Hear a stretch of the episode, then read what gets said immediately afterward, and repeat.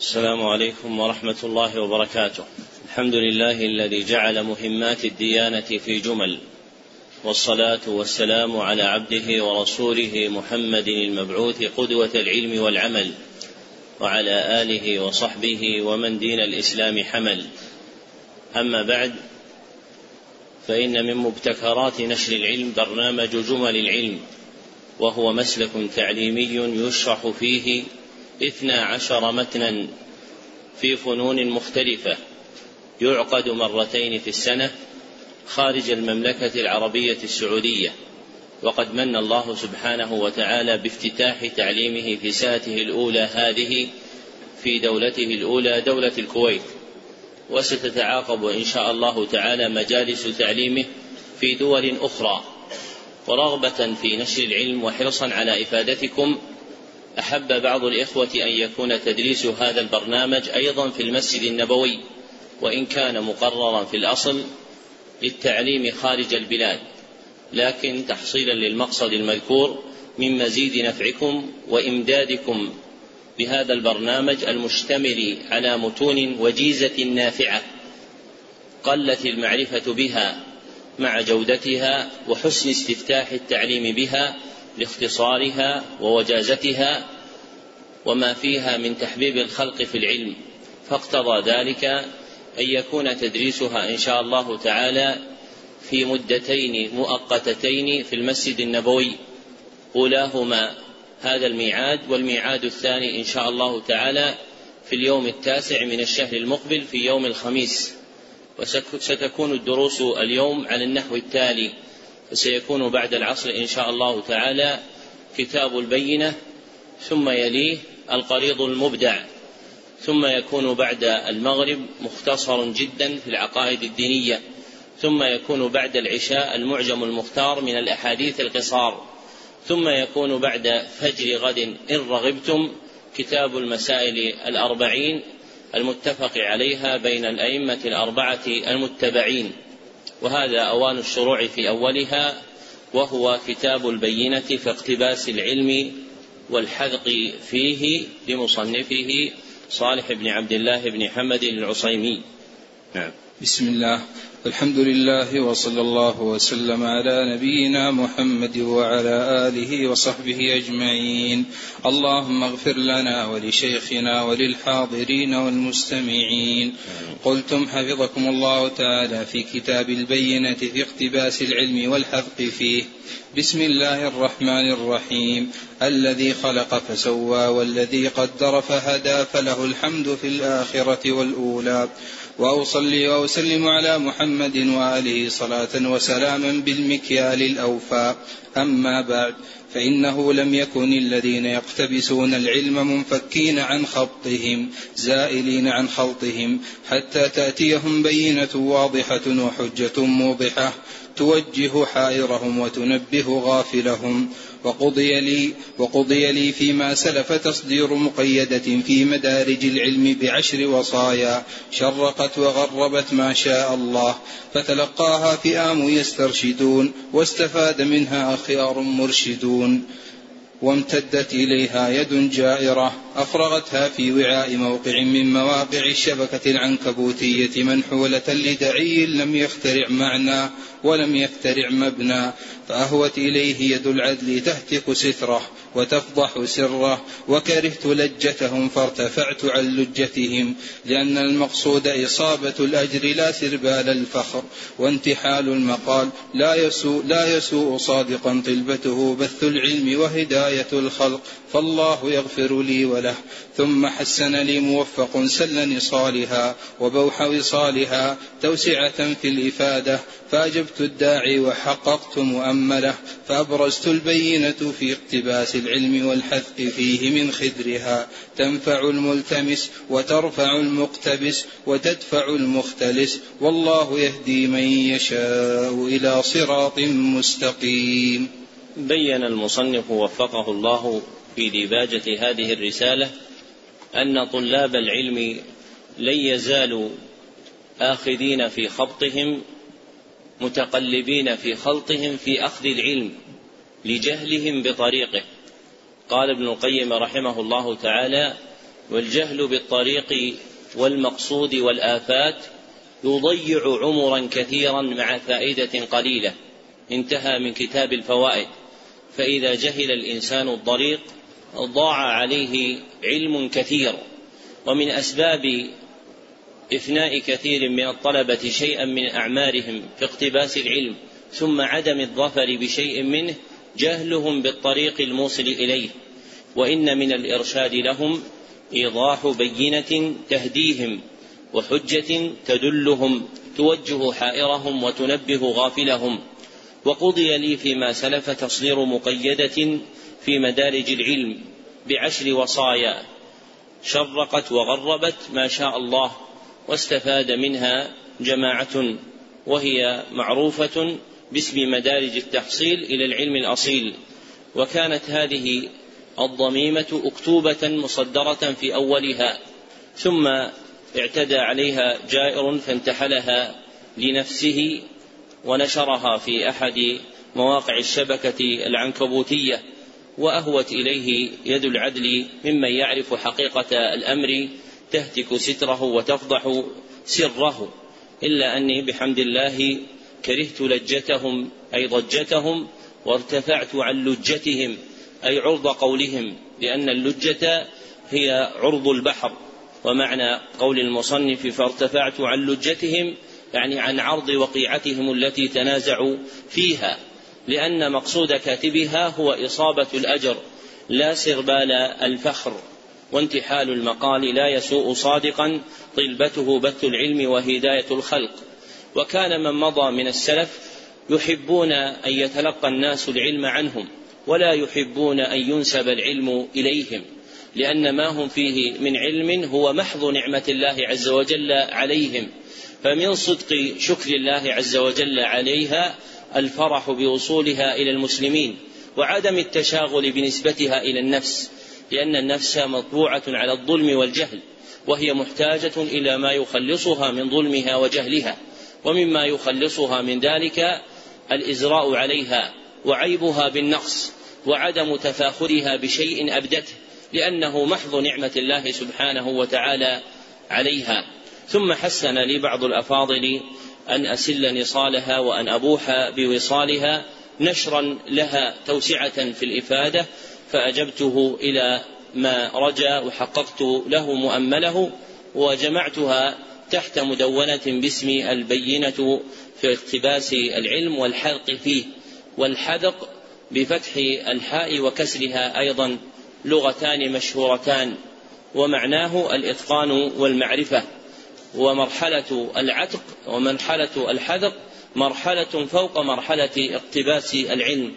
فجاءت هذه المدونة لتبين كيفية اقتباس العلم يعني إصابته وحيازته وتبين أيضا كيفية الحق فيه أي الإتقان والمهارة. وهي بإذن الله تنفع الملتمس وترفع المقتبس وتدفع المختلس. والله يهدي من يشاء إلى صراط مستقيم. نعم. البينة الأولى. العلم صيد وشراكه النية فمن صحت نيته وحسن قصده صاد من العلم دررة ونال منه غررة ومن فسدت نيته وساء قصده لم يصب من الصيد إلا أرذلة مما لا يقصده صائد ولا يبشر به رائد ولا يبشر به رائد ومن كنوز السنة إنما الأعمال بالنيات وإنما لكل امرئ ما نوى وبتصحيح النيات تدرك الغايات ومدار نية العلم على أربعة أمور من اجتمع له قصدها كملت نيته في العلم أولها رفع الجهل عن النفس بتعريفها طريق العبودية وثانيها رفع الجهل عن الخلق بإرشادهم إلى مصالح دنياهم وآخرتهم وثالثها العمل به فإن العلم يراد للعمل ورابعها إحياؤه وحفظه من الضياع. وهذا المعنى متأكد في حق المتأهل المهيأ له القادر عليه. وإليهن أشرت بقولي ونية للعلم رفع الجهل عن عن غير عن نفسه فغيره من النسم والثالث التحصين والثالث التحصين للعلوم من ضياعها وعمل به زك ومعنى عم شمل والنسم النفوس جمع نسمة وزك أي ثبت. ابتدأ المصنف وفقه الله بذكر البينة الأولى المشتملة على الإعلام بحاجة متقفر العلم وملتمسه إلى تصحيح نيته فإن العلم كما قال صيد وشراكه النية والعلم صيد الأرواح كما أن الطير وغيره من أنواع المصيدات هي صيد للأبدان فالعلم صيد الأرواح وشراكه أي حبالة الصائد التي تنصب له هي النية فمن كانت له نية في العلم فقد نصب حبالة متينة لصيده فمن صحت نيته وحسن قصده صاد من العلم درره ونال منه غرره ومن فسدت نيته وساء قصده لم يصب يصب من الصيد إلا اردله فإن مدار إدراك المواهب الربانية على صلاحية الحقائق القلبية والمرء لا يدرك تلك المعاني بجودة فهم فهمه ولا قوة ذهنه ولا كثرة وكده وذهابه وإيابه وإنما يدركها بحسب صلاح باطنه. فإذا صلح باطنه وزكى فتح الله عز وجل عليه أنواع المدارك وهيأ له أسباب التوفيق. وإذا حجب العبد عن هذا المعنى فإنه لا ينفعه كثرة حفظه ولا جودة فهمه ولا إقباله وإدباره في العلم لأن العلم ميراث النبوة. والنبوة اصطفاء وكذلك ميراثها لا يكون إلا اصطفاء.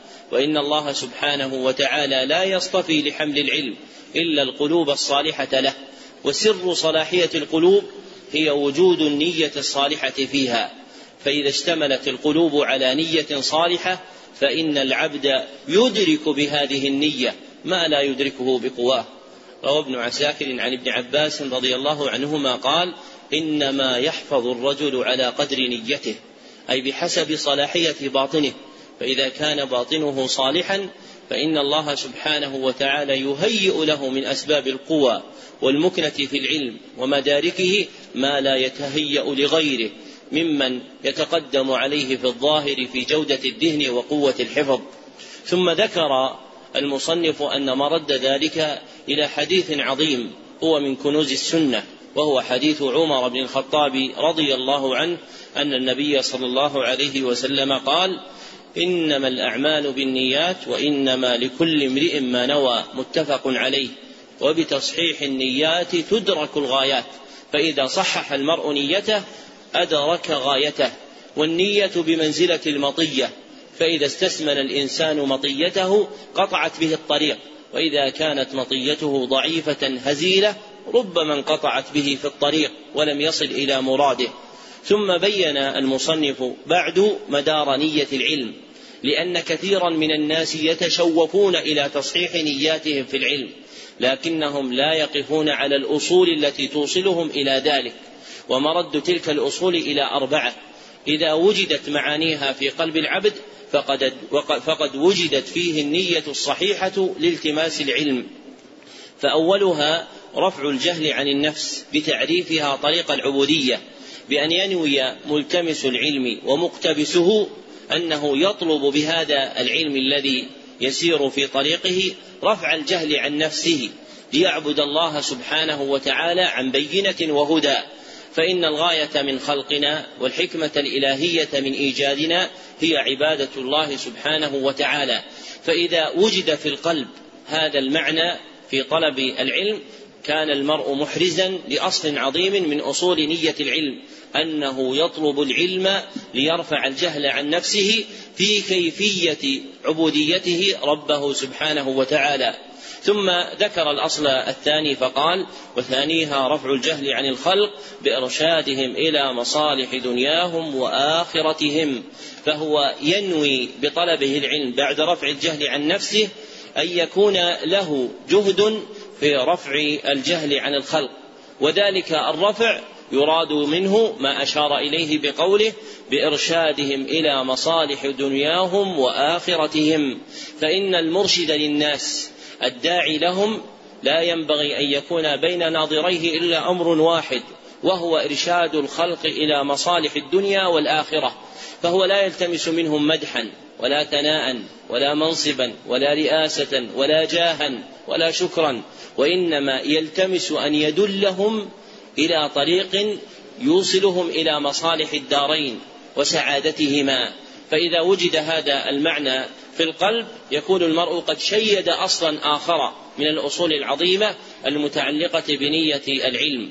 وهذا الأصل ليس تشييده أمرا سهلا فإن النفس تطلب مكانها وحظوتها ومقامها وتحب ذكرها لكن المرء مع المجاهدة والمراغمة للنفس وتخليص النفس من حظوظها يوقف قلبه على هذا المطلب فلا يكون له هم إلا إرشاد الناس إلى مصالح دنياهم وآخرتهم ولهذا لا ينتظر منهم شكرا ولا احسانا.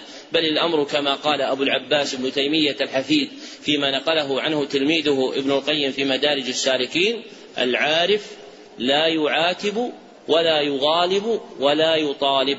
انتهى كلامه.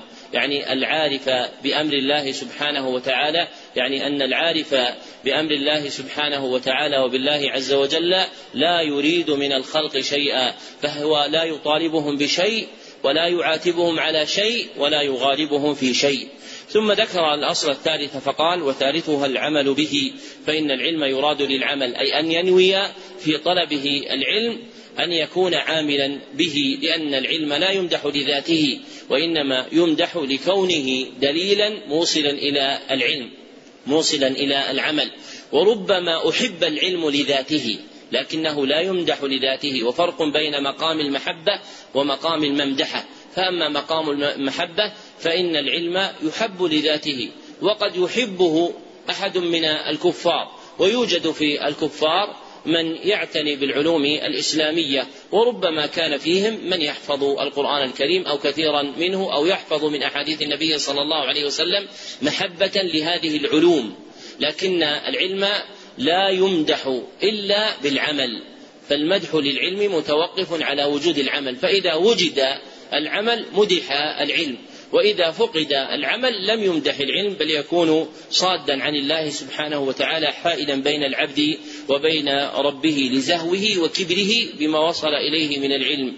ثم ذكر الأصل الرابع فقال ورابعها إحياؤه. يعني إحياء العلم وحفظه من الضياع. ثم قال وهذا المعنى متأكد في حق المتأهل المهيأ له القادر عليه. فمن وجد في نفسه أهلية للعلم لتفرغه له وإقباله عليه مع قوة حفظه وجودة فهمه فإن هذا المعنى يتأكد عليه. وربما صارت بعض العلوم التي يذكر أنها فرض كفاية فرض عين في حقه. ذكر هذا المعنى القرافي في الفروق. فمن جاد حفظه وقوي فهمه وزكت نفسه وحسن قصده فإن العلوم التي يقال إنها من فرض الكفاية تكون فرض عين عليه. وفي أخبار العلامة محمد الأمين ابن محمد المختار الشنقيطي صاحب أضواء البيان أن بعض أشياخه قال له في مبتدأ أمره يا بني إن العلوم التي هي على الناس فرض كفاية هي عليك فرض عين. لما رأى من مهارته وذكائه وفطنته مع صلاحه فأراد أن يحفزه إلى طلب العلم كله فأرشده إلى هذا الأمر وهو مبني على أصل مقرر عند الفقهاء ذكره القرافي وغيره كما سلف. وهذه الأصول الأربعة هي مذكورة في قول صاحب الكتاب ونية للعلم رفع الجهل عم عن نفسه فغيره من النسم والثالث التحصيل للعلوم من ضياعها وعمل به زك. نعم. البينة الثانية العزم مركب الصادقين ومن لم تكن له عزيمة لم يفرح بغنيمة فإن العزائم جلابة الغنائم فاعزم تغنم. وإياك وأماني البطالين. أماني وأماني البطالين. قال ابن القيم رحمه أماني أماني بالتخفيف لغة قليلة والكثير أماني بالتشديد. وإياك وأماني البطالين. قال ابن القيم رحمه الله تعالى في كتاب الفوائد إذا طلع نجم الهمة في ظلام ليل البطالة وردفه قمر العزيمة أشرقت الأرض بنور ربها. وإنما يحل عقدة العزم ثلاث أيد أولها إلف العوائد مما جرى عليه الخلق في رسومهم وأحوالهم وثانيها وصل العلائق وهي تعلقات القلب وصلاته وثالثها قبول العوائق من الحوادث القدرية التي تكتسح العبد من قبل غيره فإن لهن سلطانا على النفس يحول بين العبد وبين مطلوبه ويقعده عن مرغوبه لا يدفع إلا بحسم مادتهن فالعوائد تحسم بالهجر والعوا فالعوائد تحسم بالهجر والعلائق تحسم بالقطع والعوائق تحسم بالرفض. فمن هجر العوائد وقطع العلائق ورفض العوائق فهو سلطان نفسه وحسام النفوس أجل من حسام الرؤوس. وتمد قوة العزم ثلاثة مواد. أولها مورد الحرص على ما ينفع وثانيها, مو وثانيها مورد الاستعانة بالله عز وجل وثالثها مورد خلع ثوب العجز والكسل. وهن في قول وهن في قول رسول الله صلى الله عليه وسلم احرص على ما ينفعك واستعن بالله ولا تعجز. فجملة فجمله الثلاث منابع المواد. ولا, ولا تعجز أفصح. تعجز صحيحة لكن الفصيح الكسر. أحسن الله أحسن الله عليك. واستعن بالله ولا تعجز فجمله الثلاث منابع الموارد واحدا واحدا حذو القذة بالقذة. ومما يحرك العزائم إدمان مطالعة سير المنعم عليهم من النبيين والصديقين والشهداء والصالحين. فالاعتبار بحالهم وتعرف مصاعد هممهم يثور عزمتك ويقوي شكيمتك. فلا تحرم نفسك من آثارهم وطالع ما استطعت من سيرهم. ذكر المصنف وفقه الله في البينة الثانية أن العزم مركب الصادقين والمراد بالعزم الإرادة الجازمة. فإذا وجدت الإرادة الجازمة في القلب فإنها مركب يبلغ الصادق إلى مراده ومن لم تكن له عزيمة لم يفرح بغنيمة. فإن النفس إذا أقبلت على الشيء ثم تراخت عنه ثم تولت فذلك سلب غنيمتها. وإذا جمعت إرادتها على مطلوبها أحرزت غنيمتها. فإن العزائم جلابة الغنائم فاعزم تغنم وإياك وأماني البطالين. لأن أماني البطالين هي رؤوس أموال المفاليس كما قال ابن القيم رحمه الله تعالى. ثم ذكر من كلام ابن القيم في كتابه الفوائد قوله إذا طلع نجم الهمة أي همة النفس في ظلام ليل البطالة وردفه قمر العزيمة أشرقت الأرض بنور ربها أي تحقق للعبد مقصوده. فإذا جمع المرء في نفسه الهمة والعزيمة حقق مطلوبه الذي يرومه. ثم ذكر أن الإرادة الجازمة تنحل بورود أيد مفسدة عليها. أولها إلف العوائد أي العادات التي ترسمها الناس وارتضوها مما جرى عليه الخلق في رسومهم وأحوالهم فإن الإلف قيد. وثانيها وصل العلائق وهي تعلقات القلب وصلاته مما يجده المرء في باطنه. مما تميل إليه النفس وتشتهيه وتطلبه. وثالثها قبول العوائق من الحوادث القدرية التي تكتسح العبد من قبل غيره. أي هي الحوادث الخارجية التي تعرض في طريق قاصد أمر ما. ثم ذكر أن لهؤلاء الثلاث سلطانا على النفس يحول بين العبد وبين مطلوبه ويقعده عن مرغوبه. لا يدفع إلا بحسم مادتهن أي قطعها واستئصالها بالكلية. ثم ذكر ما تحسم به كل واحدة منهن فذكر أن العوائد تحسم بالهجر فما ألفه الناس ورضوه من أحوالهم ورسومهم وعادتهم إنما يقطع بهجره ومصارمته. وأما العلائق فتحسم بالقطع أي بعدم مواصلتها ونزعها من النفس. فإذا كانت نفسك ميالة إلى الفرجة والنزهة والخلطة والعشرة مع الخلق فإن مما يحسم هذه المادة في قلبك أن تقطعها قطعا وتصرمها صرما. ثم ذكر أن العوائق وهي الحوادث الخارجية التي تطرأ على العبد تحسم بالرفض وهو عدم الإجابة إليها. والاستسلام لها. فمن هجر العوائد وقطع العلائق ورفض العوائق فهو سلطان نفسه وحسام النفوس أجل من حسام الرؤوس.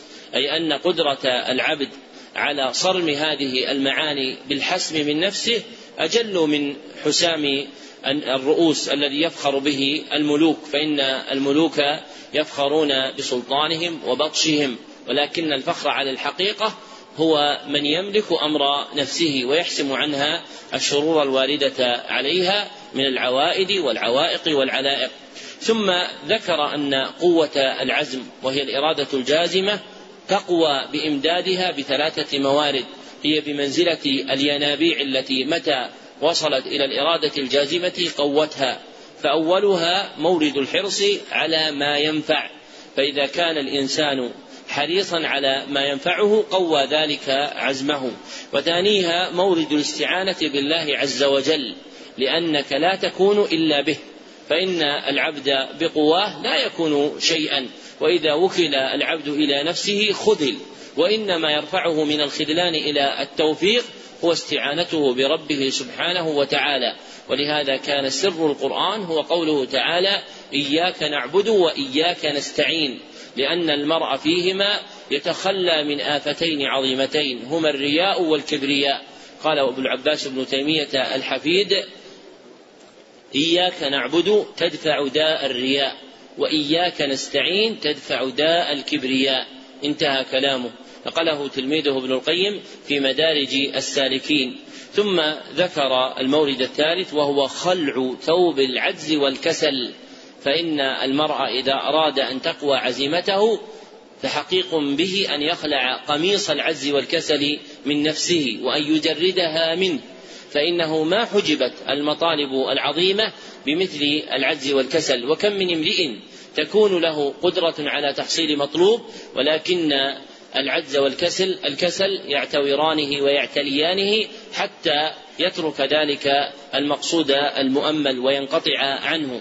ثم ذكر أن هذه الموارد المقوية للعزم مذكورة في حديث أبي هريرة رضي الله عنه عند مسلم أن النبي صلى الله عليه وسلم قال احرص على ما ينفعك واستعن بالله ولا تعجز. فجملة الثلاث فجمله الثلاث منابع الموارد واحدا واحدا حذو القدة بالقدة والقدة هي ريشة السهم.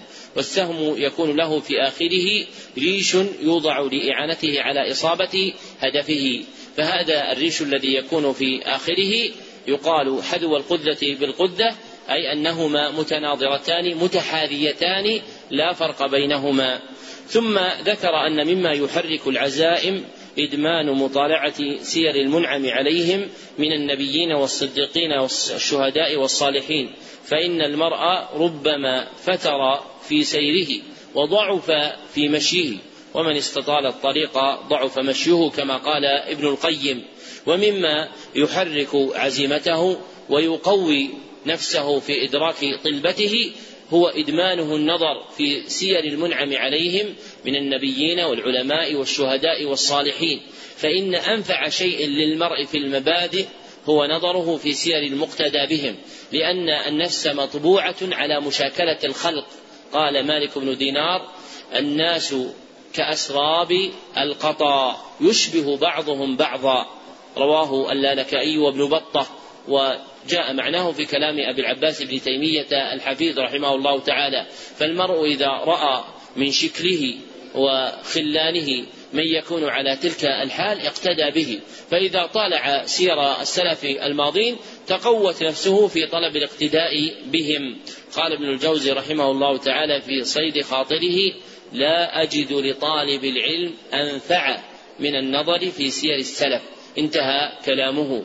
يعني بعد النظر في العلوم الأصلية من الكتاب والسنة وأراد بذلك ما يكون موجبا لتحريك العزيمة وتقوية الهمة.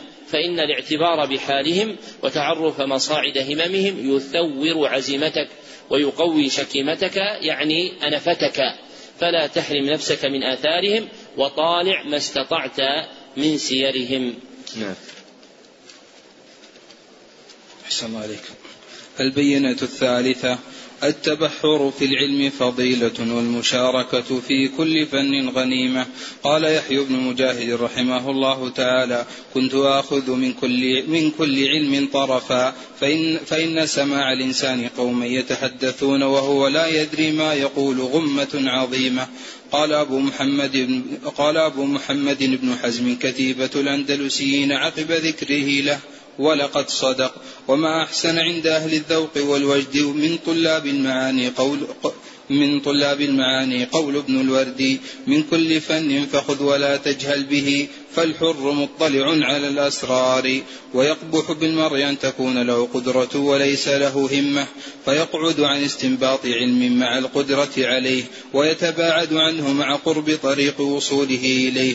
وهذا ضرب من الحرمان فإن العلم خير وإن المؤمن لا يشبع من الخير حتى يكون منتهاه إلى أصله الزخار ومنازله الأولى.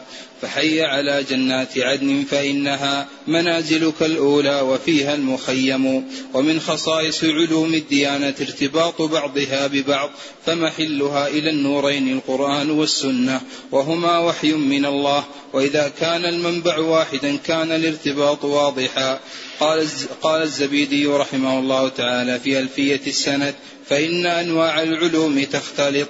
وبعضها بشرط بعض مرتبط والتفريق بينهما بالاقتصار على بينها. عفى الله عنك. والتفريق بينها بالاقتصار على فن واحد دون تحصيل أصول بقية الفنون من آثار الاقتداء بعلوم أهل الدنيا التي سرت في كثير من المشتغلين بعلوم الشريعة وثبوت القدم على الصراط لا تم هو في تحصيل أصول الفنون دون اتساع فيها ثم التشاغل بما شاء العبد منها مما وجد قوته فيه وقدرته عليه. أما بلوغ أما بلوغ الغاية وحصول الكفاية في علوم الديانة جميعا فليس متهيئا لكل أحد بل يختص به الله من يشاء من خلقه وملاحظة الاختصاص تهون المغامرة فيه وتجش وتجشم العناء حتى وتجشم وتجشم العناء حتى ينال المنى. لا استسهلن الصعب أو أدرك المنى. فمن قادت الآمال إلا لصابر. ذكر المصنف في البينة الثالثة أن التبحر في العلم فضيلة يعني التوسع فيه. فإن التبحر تفعل من البحر وهذا الأصل موضوع في كلام العرب للاتساع. ومنه سمي الماء الكثير بحرا ولو كان عذبا. فذكر أن التوسع في العلم فضيلة وأن المشاركة في كل فن غنيمة. وذكر كلام يحيى بن مجاهد رحمه الله أنه كان يقول كنت آخذ من كل علم طرفا أي قدرا معرفا به. فإن سماع الإنسان قوما يتحدثون وهو لا يدري ما يقول أي ما يقول بينهم غمة عظيمة أي يلحقه بسبب ذلك غمة عظيمة. وقد ذكر هذا ابن حزم رحمه الله تعالى في رسالة من رسائله الوجيزة المذكورة في ضمن مجموع ابن حزم المعروف ثم قال بعد ذلك ولقد صدق أي صدق في قوله أن المرء إذا سمع أناسا يتحدثون في أمر ما ومنه حديثهم في فن من الفنون ثم يكون بينهم غير مدرك لما يقولون ولا عارف بما يتكلمون فإنه تلحقه غمة عظيمة فإن النفس الحرة الشريفة الأبية تكره أن تكون في مقام الدون ومن مقام الدون أن يفوت على المرء شيء من العلوم المستعملة لا يدرك فيه ما يكون عونا على إدراك مقاصده ومراميه. وقوله في وصف ابن حزم كتيبة الأندلسيين أي بمنزلة الكتيبة من الجيش لكثرة علمه وجلالة فضله رحمه الله.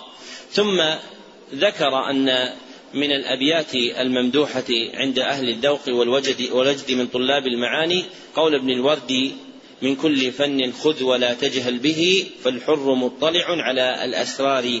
والذوق والوجد من طرائق إدراك الحقائق القلبية فكما أن الحقائق الظاهرة تدرك بحواس توصل إليها فإن الحقائق القلبية الباطنة تدرك بطرائق منها الذوق والوجد وهما مذكوران في أحاديث النبي صلى الله عليه وسلم. ففي حديث العباس في صحيح مسلم ذاق طعم الإيمان الحديث. وفي الصحيحين من حديث أنس رضي الله عنه أن النبي صلى الله عليه وسلم قال ثلاث من كن فيه وجد بهن طعم الإيمان. فهذان اللفظان ليس أجنبيان عن علم الشريعة بل هما من آلات إدراك الحقائق القلبية. فإذا وجد المعنى فإذا وجد المرء الحالة الإيمانية فإنما يجدها بذوق أو وجد أو غير ذلك من الأحوال المذكورة في الشرع. لا ما تكلم به أصحاب الخطرات والوساوس. ثم ذكر أنه يقبح بالمرء أن تكون له قدرة وليست له همة فيقعد عن استنباط علم مع القدرة عليه ويتباعد عنه مع قرب طريق وصوله إليه. وفي ذلك قال المتنبي ولم أرى في عيوب الناس عيبا كنقص القادرين على التمام فمن كانت له قدرة على شيء فحقيق به أن يجتهد في طلبه.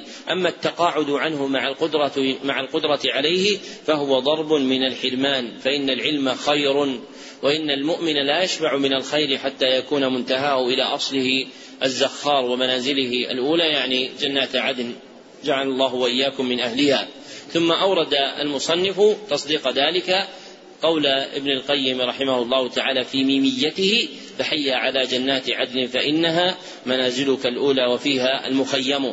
ثم ذكر أن مما يدعو إلى الإصابة من كل علم بطرف أن من خصائص علوم الديانة ارتباط بعضها ببعض فمحلها يعني مردها ومرجعها إلى النورين القرآن والسنة. وهما وحي من الله وإذا كان المنبع واحدا كان الارتباط واضحا. فإذا كانت علوم الكتاب والسنة ترجع إلى أصل واحد فلا بد أن تكون تلك العلوم مترابطة ولا ينبل في علم منها إلا من أصاب بقدر حسن من كل علم من علومها أو ما يكون خادما لعلومها. وأورد المصنف في بيان هذا المعنى قول الزبيدي في ألفية السند فإن أنواع العلوم تختلط وبعضها بشرط بعض مرتبط أي أن بعضها آخذ بأعناق بعض متصل به. ولا توجد في الشريعة علوم مبتورة عن بعضها البعض. فلا يكون المرء حاذقا في التفسير وليست له معرفة في الحديث. ولا يكون المرء حاذقا في الحديث وليس له معرفة في الفقه. وقل هكذا في سائر علوم الشريعة. لكن الجادة المأمونة للوصول إلى ذلك هي أن يشتغل الإنسان بتحصيل أصل نافع في كل فن من الفنون وهو الذي أرشد إليه بعد بقوله وثبوت القدم على الصراط الأتم هو في تحصيل أصول الفنون دون اتساع فيها ثم التشاغل بما شاء العبد منها مما وجد قوته فيه وقدرته عليه فيشتغل الطالب في مبادئ أمره بتحصيل أصل معتمد في كل فن من الفنون الدائرة في فلك علوم الشريعة الأصلية والآلية. ثم إذا أتقن ذلك ترشح بعد لما يرى فيه قوته وهمته ومحبته.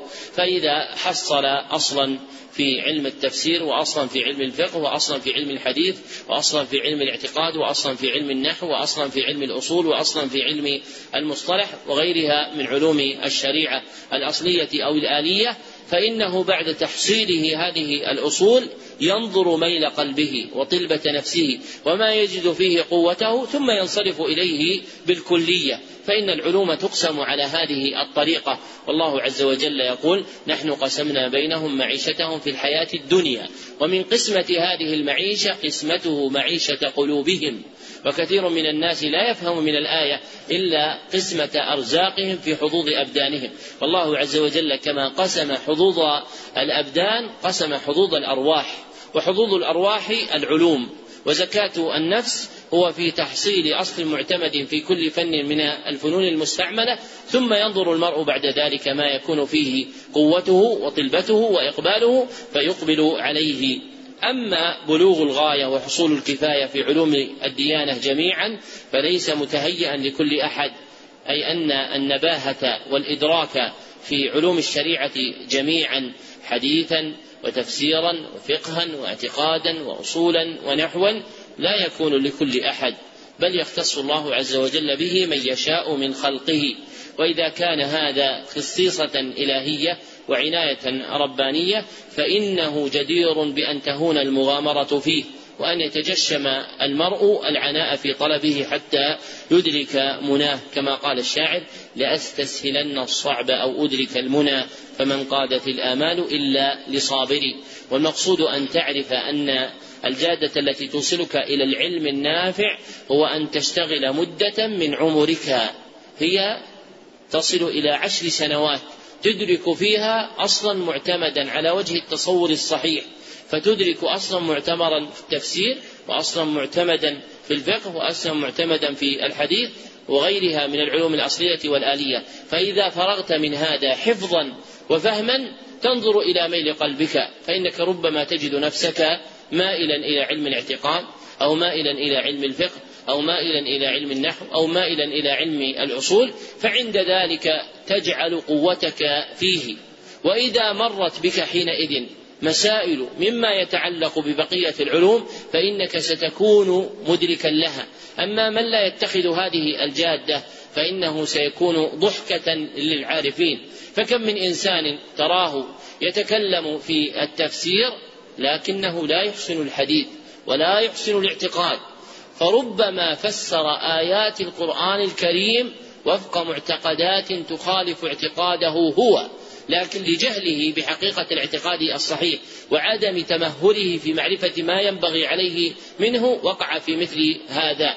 وتجد آخر يمهر في الحديث وينبل فيه لكنك إذا سألته فيما يحتاج الناس إليه من الحلال والحرام مما هو مطلوب منه في عبادته ربه سبحانه وتعالى لم تجد له علما.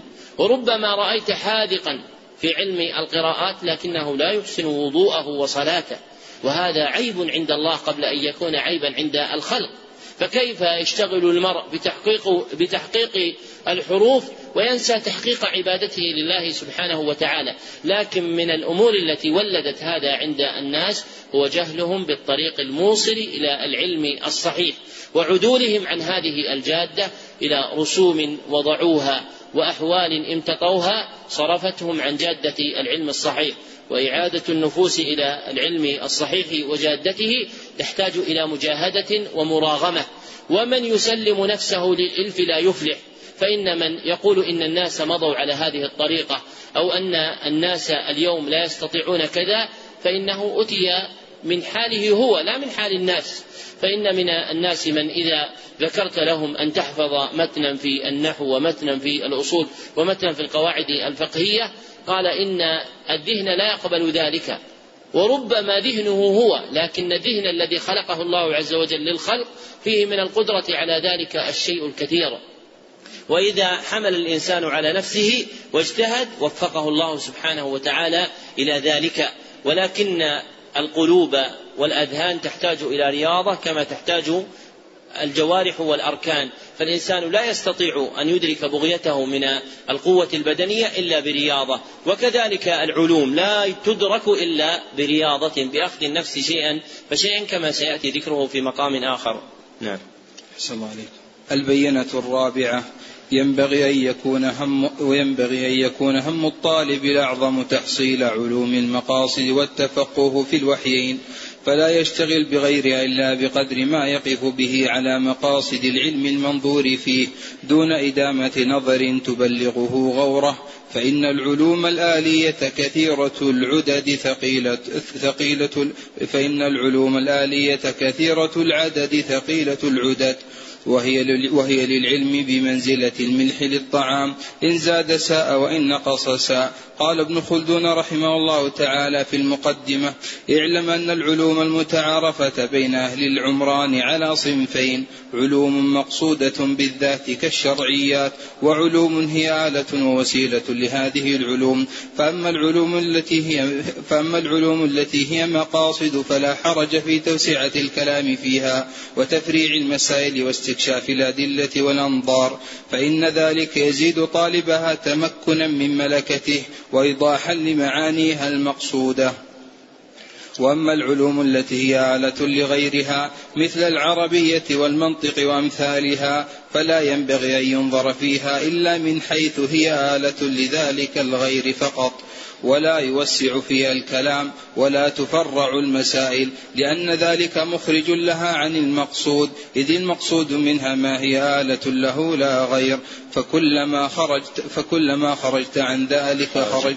فكلما خرجت عن ذلك خرجت عن المقصود وصار الاشتغال بها لغوا مع ما فيها من صعوبة الحصول على ملك على ملكتها بطولها وكثرة فروعها وربما يكون ذلك عائقا عن تحصيل عن تحصيل العلوم المقصودة بالذات لطول وسائلها مع أن شأنها أهم والعمر يقصر عن تحصيل الجميع على هذه الصورة.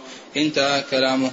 ولا يتأتى للطالب الظفر بما يؤمله من علوم المقاصد والوسائل حتى يكون حتى يكون نهازا للفرص مبتدئا للعلم من أوله آتيا له من مدخله منصرفا عن التشاغل بطلب ما لا يضر جهله ملحا في ابتغاء درك ما استصعب عليه غير مهمل له.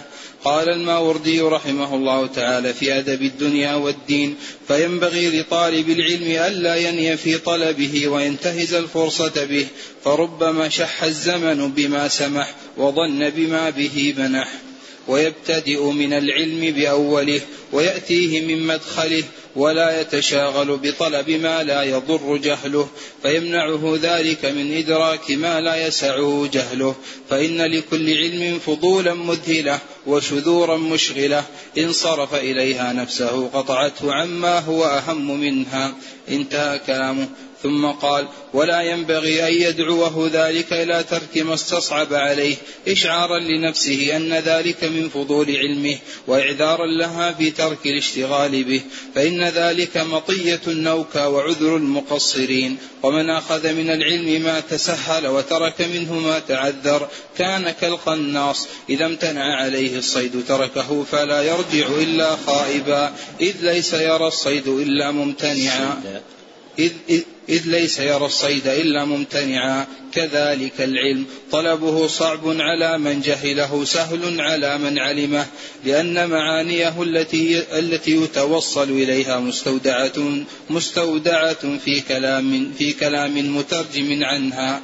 وكل كلام مستعمل فهو يجمع لفظا فهو يجمع لفظا مسموعا. ومعنى يجمع. فهو يجمع. عليك وكل كلام مستعمل فهو يجمع لفظا مسموعا ومعنى مفهوما. فاللفظ كلام يعقل بالسمع والمعنى تحت اللفظ يفهم بالقلب. انتهى كلامه. ذكر المصنف وفقه الله في البينة الرابعة أنه ينبغي أن يكون هم الطالب الأعظم تحصيل علوم المقاصد والتفقه في الوحيين فلا يشتغل بغيرها إلا بقدر ما يقف به على مقاصد العلم المنظور فيه أي بقدر الخدمة. فإن العلوم الآلية إنما تراد للخدمة فبحسب ما وفت به من خدمة الفقه للوحيين أخذ منها ذلك. دون إدامة نظر تبلغ الطالب غور العلم فإن العلوم الآلية كثيرة العدد ثقيلة العدد وهي للعلم بمنزلة الملح للطعام. إن ساء إن زاد ساء وإن نقص ساء. ثم ذكر كلام ابن خلدون رحمه الله في المقدمة أن العلوم المتعارفة بين أهل العمران على صنفين. أحدهما علوم مقصودة بالذات وهي ما يراد الانتفاع به. وهي عندنا أهل الإسلام العلوم الشرعية. والآخر علوم هي آلة ووسيلة لهذه العلوم أي العلوم التي يراد منها إيصالها إلى النافع. فالعلوم التي تنفع هي العلوم الأصلية وأما العلوم الآلية فإنها بمنزلة السلم الموصل إلى ذلك النافع. فما كان من علوم المقاصد فلا حرج. في توسعة الكلام فيه وتفريع المسائل واستكشاف الأدلة والأنظار فإن ذلك يزيد طالبها تمكنا من ملكته وإيضاحا لمعانيه المقصودة. وأما العلوم الآلية كالعربية والمنطق والأصول وأشباهها فلا ينبغي أن ينظر فيها إلا من حيث هي آلة لذلك الغير. فلا يوسع الكلام فيها ولا تفرع المسائل عليها لأن ذلك يخرجها عن مقصودها. فإنها أريدت للخدمة فلا تنزل منزلة الحشمة. ومنزلة الخدمة هي بقدر ما تفي بالغرض. أما منزلة الحشمة المقتضية للتكريم والرفعة فهي مخصوصة بالعلوم الأصلية. ثم ذكر رحمه الله تعالى أن توسيع الكلام في العلوم الآلية وتفريع مسائلها يخرجها عن مقصودها. وفي العلوم الآلية كثير من الفروع التي هي من هذا القبيل كما ذكره الشاطبي في الموافقات وابن القيم في إعلام الموقعين. فلا ينبغي أن ينجرف الطالب إلى القراءة في غور تلك العلوم وفروع مسائلها ويضيع شيئا من عمره فيما جعله في غيره أولى. أما إذا كان بعد متفننا في ذلك العلم بعينه فإنه يسعه ما لا يسع غيره ولكن المقصود ما يحصل به انتفاعه منه. ثم ذكر بعد الفراغ من كلام ابن خلدون أن الطالب لا يتأتى له الظفر بما يؤمله من العلوم حتى يكون نهازا للفرص أي مغتنما للفرص التي تلوح له. فإن الإنسان يتهيأ له من فرص العلم ما لا يتهيأ له في موضع آخر. فمثلا من هيأ الله عز وجل له الوفود على هذا البلد الكريم يتهيأ له من التفرغ في الدراسة في الجامعة ثم في حلق المسجد النبوي ما سيفقده بعد عدة سنوات إذا تخرج ورجع إلى بلاده. فينبغي أن يكون نهازا للفرصة مغتنما لها لا يضيع وقته. لأن ما فيه أنت اليوم قد لا تجده غدا. وهذا أمر من عرف العلم وقف على حقيقته. فإذا لاحت لك فرصة فلا تؤجل الاستفادة منها فإنك ربما حيل بينك وبينها. وينبغي أن يكون مبتدئا للعلم من أوله فإن للعلوم أوائل. ومن لم يأتي العلوم من أوائلها لم يصبها. وإذا رأى الإنسان الكتب المصنفة في علم ما وجدها على اختلافها تبتدئ بشيء واحد فمثلا من طالع كتب الفقه عند الحنفية والشافعية والحنابلة وجدهم جميعا يبتدئون بكتاب الطهارة وبباب المياه منه. وأما المالكية فإن عامتهم يستفتح بباب المواقيت تبعا للإمام مالك رحمه الله تعالى في موطئه. فتتابع هؤلاء على البداءة بهذا الباب دون غيره. فيه إعلام بأن للعلوم أوائل لا بد من البداءة بها. ومثل هذا إذا طلعت كتب النحو وجدتهم جميعا يبتدئون بباب الكلام. فالعلوم لها أوائل لا يدركها العلم إلا لا يدركها الطالب لا يدرك الطالب ذلك العلم إلا إذا أخذه من أو من أوله. ثم قال آتيا له من مدخله. فإن العلوم لها مداخل مرتبة وهي المختصرات التي وضعها أهل العلم والطريقة التي ارتضوها في أخذ العلم. فإن أهل العلم رتبوا كل علم على درجات. إذا أخذ فيها الإنسان كان آتيا لها من مدخلها. والذي يأخذ العلم من غير مدخله لا يدخل العلم قلبه. كما أن الإنسان إذا أراد أن يتسور على بيت أخذ بذلك وعوقب بجريرته لأنه لم يأتي مع بابه فكذلك من يأخذ العلم متسورا عليه من غير بابه فإنه يؤخذ عن حصن العلم ويمنع من دخوله. فلا ينبغي أن يكون الإنسان مغفلا لا يأتي العلم من بابه فإن المرء إذا أتى العلم من غير بابه حرم. وهذا ظاهر في علوم حجب الخلق عنها من أعظمها علم التفسير. فإن علم التفسير من العلوم التي صارت عند الناس إما علما مدركا مستسهلا كما يزعمون يدركه كل أحد بمجرد القراءة فيه فهو يطالع بنفسه ويدرك هذا العلم. وعند قوم آخرين علما مغلقا. لا يمكن الوصول إليه لعدم المعرفة بطريق أخذه. ولكن من عرف التفسير عند أهله وجد أنهم جعلوا القرآن الكريم ثلاثة أقسام. أحدها المفصل وثانيها سورة البقرة وثالثها بقية القرآن. فهم يبتدئون في تلقي التفسير بالمفصل ثم بعد ذلك سورة البقرة ثم بعد ذلك يتمون القرآن. إما على الشيخ نفسه أو بالمطالعة فإن الإنسان إذا درس تفسير المفصل عند مفسر متمكن من آلة التفسير. مع تفسير سورة البقرة صارت له أهلية في قبول علم التفسير وقدرة على فهم كلام أهله. فإذا عرف الإنسان مدخل العلم سهل عليه أن يدركه. وإذا جهل جهل مدخله فإنه لا يدركه. ثم قال منصرفا عن التشاغل بطلب ما لا يضر جهله لأن ما لا يضر جهله مما لا ينبغي أن ينفق الوقت فيه. ملحا في ابتغاء درك ما استصعب عليه غير مهمل له. فما استصعب عليك من العلوم أو المسائل فليست الجادة الآمنة أن تترك ذلك بحجة صعوبته وإنما السابلة الآمنة هي أن تعيد النظر فيه مرة بعد مرة بعد مرة حتى تدرك تلك المسألة أو تفهم ذلك الفن. وفي أخبار العلامة محمد الأمين الشنقيطي صاحب أضواء البيان أنه مرة في دراسته علم الفرائض استصعبت عليه مسألة فبقي بعد فراغه من درس شيخه بعد المغرب يطالع كتب الفرائض حتى باح الفجر وظهر. فلما ظهر الفجر فهم تلك المسألة فبقي ليلة كاملة ينظر في كتب الفرائض ليفهم مسألة واحدة.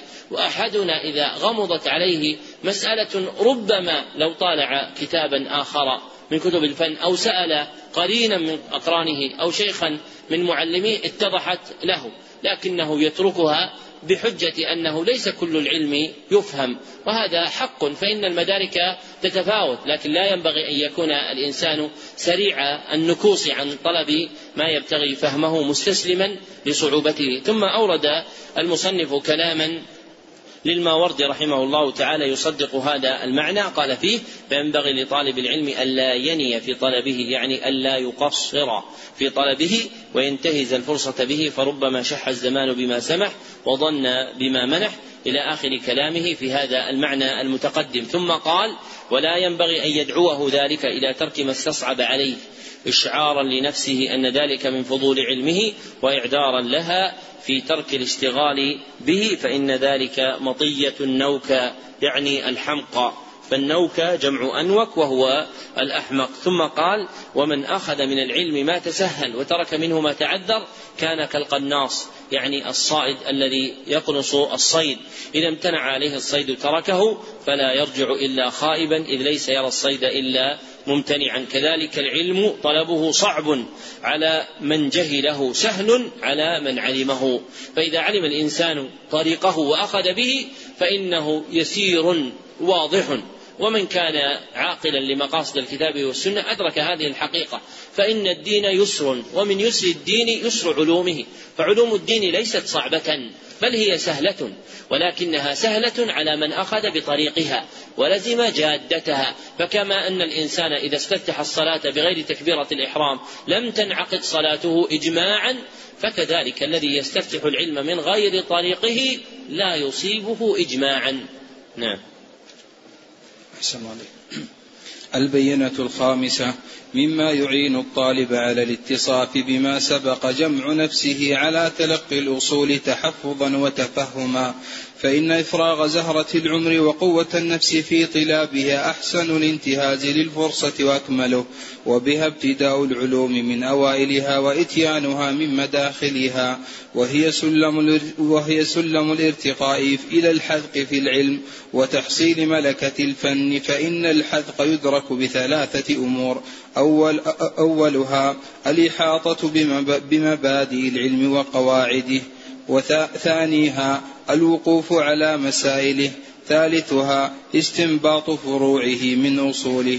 وأيسر سبيل للتحقق بهذه الأمور الثلاثة بقر الأصول واستبطان منطوقها ومفهومها حتى يمتلئ القلب بحقائقها وتثبت في النفس مقاصدها فيصير الممارس لها ذا حذق ذا حذق وبصيرة بها. قال ابن خلدون في مقدمة خلدون. قال ابن خلدون في مقد قال ابن خلدون في مقدمته بعد كلام سبق وذلك أن الحذق في العلم والتفنن فيه والاستيلاء عليه إنما هو بحصول ملكة في الإحاطة بمبادئه وقواعده والوقوف على مسائله واستنباط فروعه من أصوله وما لم تحصل وما لم تحصل هذه الملكة لم يكن الحذق في ذلك الفن المتناول حاصلا. وهذه الملكة غير الفهم والوعي لأننا نجد فهم المسألة الواحدة في الفن الواحد ووعيها مشتركا بين بين من شدا في ذلك الفن وبين من هو مبتدئ فيه وبين العامي الذي لم يحصل علما. وبين العالم النحرير والملكة إنما هي للعالم والشادي في الفنون دون من سواهما فدل على أن هذه الملكة غير الفهم والوعي. ذكر المصنف وفقه الله في البينة الخامسة أن مما يعين الطالب على الاتصاف بما سبق جمع نفسه على تلقي الأصول يعني الكتب التي تبنى عليها العلوم في تحصيلها. فإن اسم الأصول يراد به تلك الكتب التي تتابع أهل العلم على جعلها عمدا يتلقى منها العلم. وذلك الإقبال يكون بتحفظها وتفهمها فلا بد من حفظ وفهم فلا يدرك العلم من حفظ دون فهم ولا من فهم دون حفظ. فإفراغ زهرة العمر وقوة النفس في طلابها أحسن الانتهاز للفرصة وأكمله وبها ابتداء العلوم من أوائلها وإتيانها من مداخلها وهي سلم الارتقاء إلى الحدق في العلم وتحصيل ملكة الفن فإن المرء لا يرتقي إلى المهارة في العلم والحدق فيه حتى يكون قد بذل من نفسه في حفظ الأصول وفهمها. ثم بين أن الحدق في العلم يدرك بثلاثة أمور. أولها الإحاطة بمبادئ العلم وقواعده وثانيها الوقوف على مسائله وثالثها استنباط فروعه من أصوله. فإذا وجدت هذه المعاني الثلاثة صار المتصف بها حاذقا في العلم.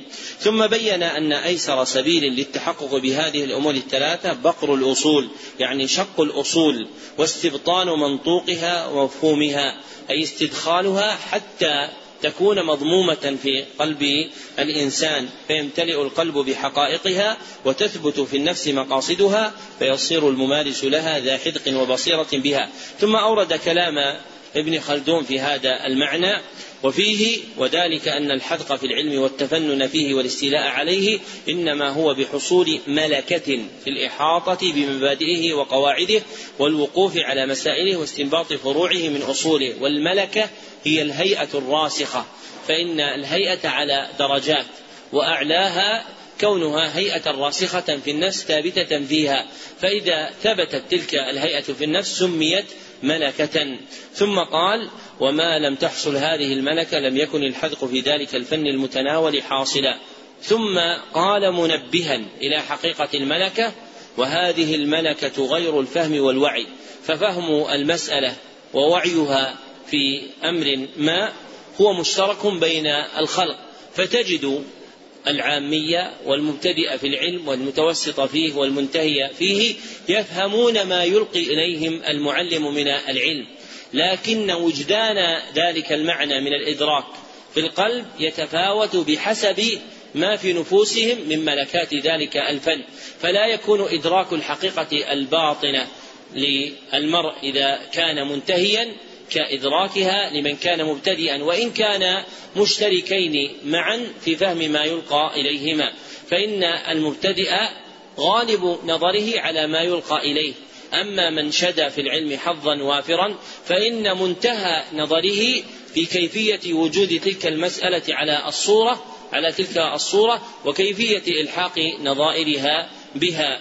ثم قال والملكة إنما هي للعالم أو الشادي في الفنون. يعني من أخذ بنصيب وافر. فمن أخذ بنصيب وافر من العلم سمي شاديا. دون من سواهما فدل على أن هذه الملكة غير الفهم والوعي. فلا ينبغي أن يكون منتهى الإنسان من أخذ فن هو مجرد فهمه.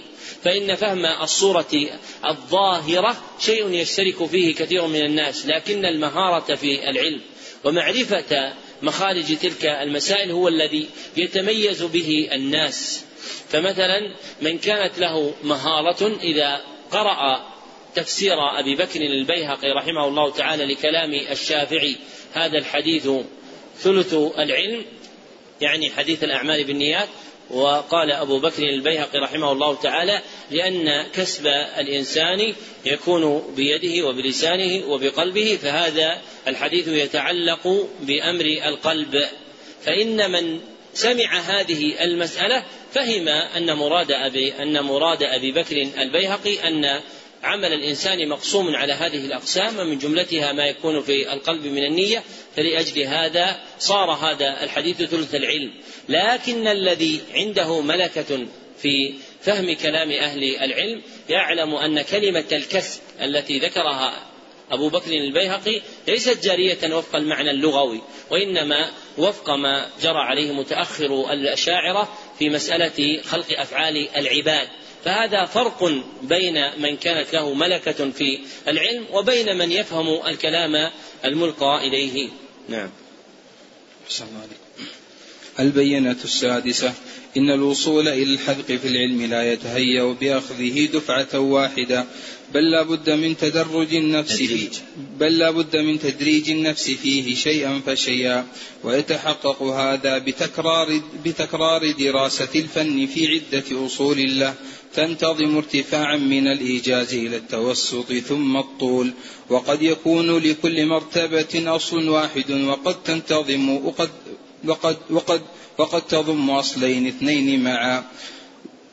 وتختص الوصول الموجزة بكونها جامعة للمسائل الكبار في كل باب ثم تتزايد مسائله في الوصول المتوسطة المطولة ومفتاح الانتفاع بكل هو أن يتلقى الطالب الأصول الموجزة على سبيل الإجمال ليتهيأ بذلك له ليتهيأ له بذلك فهم الفن وتحصيل مسائله.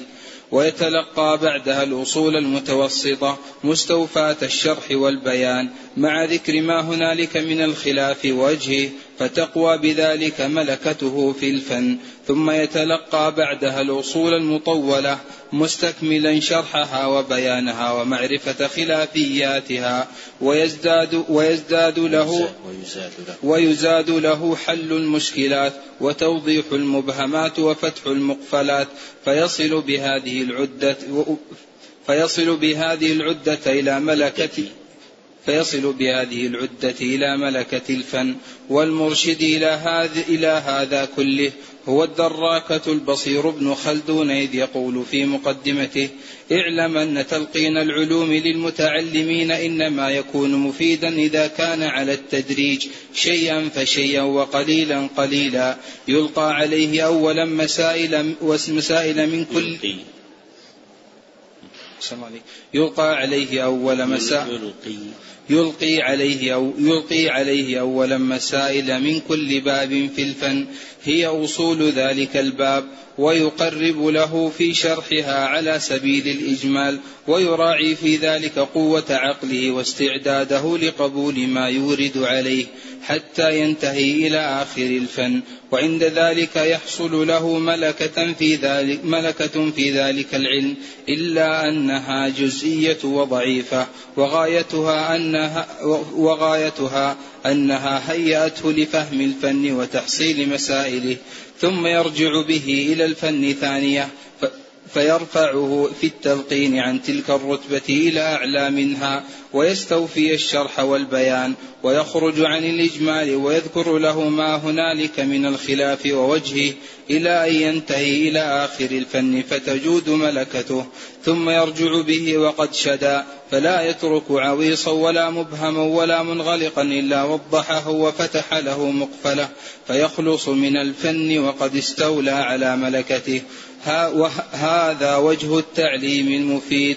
وهو كما رأيت إنما يحصل في ثلاث تكرارات وقد يحصل للبعض في أقل من ذلك بحسب بحسب ما يخلق بحسب ما يخلق الله. بحسب ما يخلق له. بحسب ما يخلق له ويتيسر عليه. انتهى كلامه. وهو شبيه باجتماع الخلق على ترتيب الدراسة النظامية فيما دون الجامعة في مراحل ثلاث الابتدائية والمتوسطة والثانوية. ذكر المصنف وفقه الله في هذه البينة أن الوصول إلى المهارة في العلم لا يتهيأ بأخذه دفعة واحدة بل لا بد أن تدرج النفس شيئا فشيئا في العلم ويتحقق هذا بتكرار دراسة الفن في عدة أصول له تنتظم ارتفاعا من الإيجاز إلى التوسط ثم الطول فيأخذ الفن أولا في مختصر من مختصراته الوجيزة ثم يأخذه ثانية في كتاب متوسط فيه ثم يأخذه ثالثة في كتاب مطول. وقد يكون لكل مرتبة أصل واحد وقد تضم أصلين اثنين معا. فربما كان في مرحلة الابتداء يحتاج الطالب في فن إلى كتابين ثم في مرحلة التوسط إلى كتاب وفي مرحلة الانتهاء إلى كتاب واحد فقط. ثم ذكر أن الأصول الموجدة الموجزة تختص بكونها جامعة للمسائل الكبار في كل باب ثم تتزايد مسائله في الأصول المتوسطة والمطولة. فمثلا إذا أخذ الطالب متن الآجرامية في النحو فإن هذا الكتاب يشتمل على أصول المسائل النحوية ولا يستوعبها جميعا. فإذا ترقى بعد إلى قطر الندى وجد مسائل زائدة بل أبوابا لم ترد عليه في المتن السابق. فإذا ارتقى بعد ذلك إلى ألفية ابن مالك وجد زيادة على الاثنين. لكنه لا يتهيأ إلى فهم ألفية ابن مالك إلا بتقدم قراءة هذين الكتابين. ومن ظن أنه يدرك لفهمه مقاصد الألفية فإنه أتي من جهله. فإن العلم لا يراد منه فهم الظاهر وإنما يراد بقاء تلك المعاني في النفس. ولا تبقى تلك المعاني في النفس إلا بتدريج النفس فيها شيئا فشيئا وترقيتها إليها درجة فدرجة. فإذا ارتقى في النحو درجة بحفظ الأجرامية وفهمها أو حفظ نظمها وفهمه ثم ارتقى بعد ذلك إلى القطر ثم ارتقى بعد ذلك إلى الألفية فهم الألفية. أما الذي صار يدعو اليوم إلى الاكتفاء بالكتب المطولات اختصارا للزمن كما يقولون فإنه لا يختصر الزمن على الطالبين. فصار بعض الناس يأمر طلابه بأن يحفظوا الألفيات مباشرة وأن يستشرحوها وأن هذا وأن هذا ييسر لهم أخذ العلم ولا يكون ذلك أبدا بل هذا يطول عليهم أخذ العلم. فإنهم يدرسون الألفية في فن ما ولا يفهمونها بخلاف لو تقدم دراستهم لها قبل ذلك دراسة متن موجز ثم دراسة متن مطول.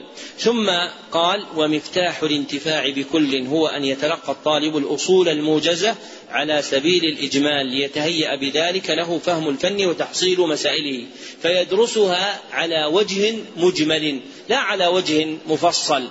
لأن التفصيل في هذه الدرجة يضره لعسر ذلك عليه وثقله على نفسه فينبغي إمداده بالمعاني الإجمالية الكلية لذلك المتن. ثم بعد ذلك في الأصول المتوسطة يستوفى الشرح والبيان مع ذكر ما هنالك من الخلاف ووجهه فتقوى ملكته في الفن ثم يتلقى بعدها الأصول المطولة مستكملا شرحها وبيان معانيها ومعرفة ومعرفة خلافياتها ويزاد له حل المشكلات وتوضيح المبهمات وفتح المقفلات فيصل بهذه العدة إلى ملكة الفن ثم ذكر المصنف أن ما سبق ذكره هو من كلام ابن خلدون رحمه الله تعالى في مقدمته وذكر كلامه رحمه الله تعالى في ترتيب دراسة الفن على ثلاث تكررات مرة بعد مرة بعد مرة.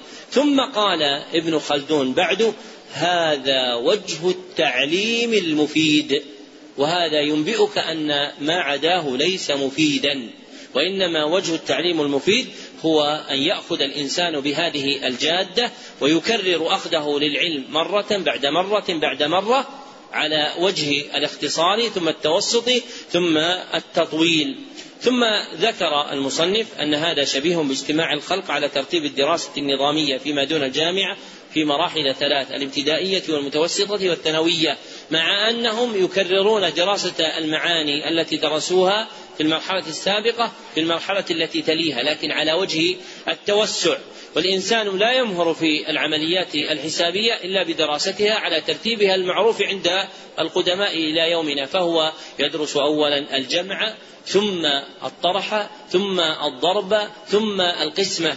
فإذا أراد معلم أن يعكس القضية ويدرس الطلاب القسمة قبل ذلك أو أن يدرسهم الضرب قبل ما قبله فإن طلبته لا ينتفعون وإن وجد فيهم من يفهم شيئا من هذه المعاني. وكما يكون ذلك في العمليات الحسابية المتعلقة بأمور الدنيا فكذلك العلم لا يدرك إلا بهذا.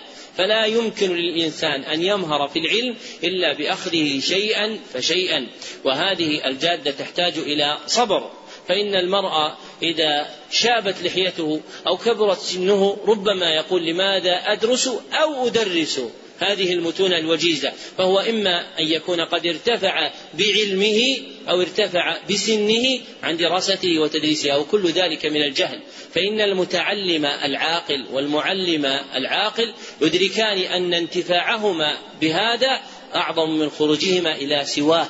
فينبغي أن يعيد المرء نفسه إلى هذه الجادة ولو كان أنفق عمرا في غيرها لأن مواصلتك الخطى في طريق الخطأ هو من تتميم الخطأ. فإن الإنسان إذا أخذ بجادة غير مأمونة بقاؤه فيها لا يزيده إلا تيها وضياعا. لكن انتقاله إلى جادة مأمونة وسابلة مسلوكة هو الذي ينفعه. فينبغي للإنسان أن يصحح أخذه للعلم بجمع نفسه على طلب العلم في الكتب المعتمدة عند أهله. ترقيا للنفس شيئا فشيئا على وفق ما ذكرناه آنفا. نعم. حسن الله عليكم البينة السابعة تؤخذ أصول الفنون حفظا وفهما عن شيخ عارف متصف بوصفين اثنين. أحدهما الأهلية في الفن بتمكنه في النفس والآخر النصح وحسن المعرفة بطريق التعليم فإن العلم خزانة الشريعة. ومفتاح الخزانة بأيدي العلماء لأنهم ورثة الأنبياء. ومن لم يفتح له الخازن كيف ينال مبتغاه؟ ودلائل الشرع والعقل متواطئة على تقرير هذا المعنى. ومن ظن أنه يدرك العلم دون شيخ مرشد فلا يتعن. والشيوخ لهم درجات ومراتب يتفاضلون فيها والذي تنبغي رعايته فيها الوصفان المذكوران آنفا. فمن اجتمع فيه من الشيوخ فهو أولى بالأخذ عنه وإن كان غيره أعلم منه. فمن لم يكن فمن لم يكن ناصحا عارفا بطرق التعليم أضر بالمتعلمين وأوردهم موارد الأذى. فاحرص على من تقدم وصفه فإن, فإن لم يتيسر مثله أو من يقاربه من الشيوخ وفقد الشيخ المعلم في بلد أو زمن أو شق الوصول إليه أمكن سلوك أحد الطرق الآتية. الأول استحضار شرح الأول استحضار شرح معتمد للأصل المقصود وتفهم معانيه مع مراجعة شيخ عارف بالفن فيما أشكل منه. الثاني الزيادة على شرح واحد مع سلوك ما مضى ومحل هذا إذا كانت شروح الأصل تق إذا كانت شروح الأصل تقصر عن توضيح معانيه فلا بد من ضم بعضها إلى بعض أو كان الطالب جيد الفهم قوي العقل. الثالث الزيادة على المرتبة السابقة بمطالعة مدونات الفن المعتمد. ولا يصلح هذا الطريق إلا إذا كانت الشروح على الحال المذكورة سابقا والطالب فوق ما تقدم. وكما عرفت فإن اختيار طريق دون آخر يختلف باختلاف قوة الفهم ومحل الفن ومحل الفن المقصود من العلوم. العلوم ومنزلة الأصل الموصل ومنزلة الأصل الموصل إلى فهمه بين كتبه. ومن أصول الملكة العلمية ما يمكن تحصيله دون الحاجة إلى عرضه على شيخ. مع كون ذلك أكمل كالبداية والنهاية مثلا. لكن هذا الضرب من الأصول لا تحسن لكن هذا الضرب من الأصول لا تحسن مطالعته إلا بعد التضلع من مهمات العلوم لتعظم منفعته وقد يحتاج الطالب إلى عرض شيء منه على شيخ إلى عرض شيء إلى عرض شيء منه على شيخ يكشف معناه ويوضح مغزاه. هذا كله حظ الطالب من صناعة الفهم عند فقد الشيخ. أما صناعة الحفظ فله أن يعرض محفوظه من نسخة مصححة للأصل على قرين له ذي معرفة بالفن. فإن عدم القرين الموصوف قصد غيره مع الالتزام بنسخ الأصول المتقنة الموثوق بها. فإن لم يجد فليرتحل من بلده فإن العلم لا ينعش فيها. وليطلب بلدا يجد فيها بغيته وإلا بقي في ظلمة الجهل والحيرة. ذكر المصنف وفقه الله في هذه البينة أن أصول الفنون من الكتب المعتمدة فيها تؤخذ حفظا وفهما عن شيخ عارف متصف بوصفين أحدهما الأهلية في الفن بتمكنه في النفس فيكون موصوفا بالمعرفة فيه والقدرة عليه والآخر النصح وحسن المعرفة بطرق التعليم. فإن العلم خزانة الشريعة ومفاتيح الخزانة بأيدي العلماء فلا يصل المتعلم إلى فتحها إلا بعالم مرشد. ودلائل الشرع والعقل متواطئة على تقرير هذا المعنى. وأن العلم لا يؤخذ إلا عن شيخ مرشد ومن ظن أنه يدركه بدون شيخ فلا يتعنى فإنه لا يدركه أبدا. ثم ذكر أن الشيوخ لهم درجات ومراتب يتفاضلون فيها والذي تنبغي رعايته فيهم الوصفان المذكوران. فمن اجتمع فيه من الشيوخ فهو أولى بالأخذ عنه وإن كان غيره أعلم منه. فمن لم يكن ناصحا عارفا بطرق التعليم أضر بالمتعلمين وأوردهم موارد الأداء. فينبغي أن يحرص طالب العلم على من تقدم وصفه من الشيوخ. فإن لم يتيسر مثله أو من يقاربه وفقد الشيخ المعلم في بلد أو زمن أو شق الوصول إليه أمكن سلوك أحد الطرق الآتية. وهذه الطرق في أخذ العلم هي بمنزلة الميتة التي تباح للضرورة. والعلم ضرورة نفسانية وحاجة لازمة للنفس. فإذا فقد الإنسان طريق أخذها وهو الشيخ المعلم جاز له أن يسلك هذه الطرق على وجه الضرورة لا على وجه كونها أصلا. وأولها استحضار شرح معتمد للأصل المقصود وتفهم معانيه فيعمد إلى شرح من الشروح المعتمدة. لمختصر ما ويتفهم منه معاني ذلك المختصر مع مراجعة شيخ عارف بالفن فيما أشكل منه يعني ممن لا يوجد في بلده لأنه إذا كان الشيخ في بلده كان حقيقا به أن يقرأ عليه. ثم الطريق الثاني الزيادة على شرح واحد فيجمع شرحين أو أكثر مع سلوك ما مضى.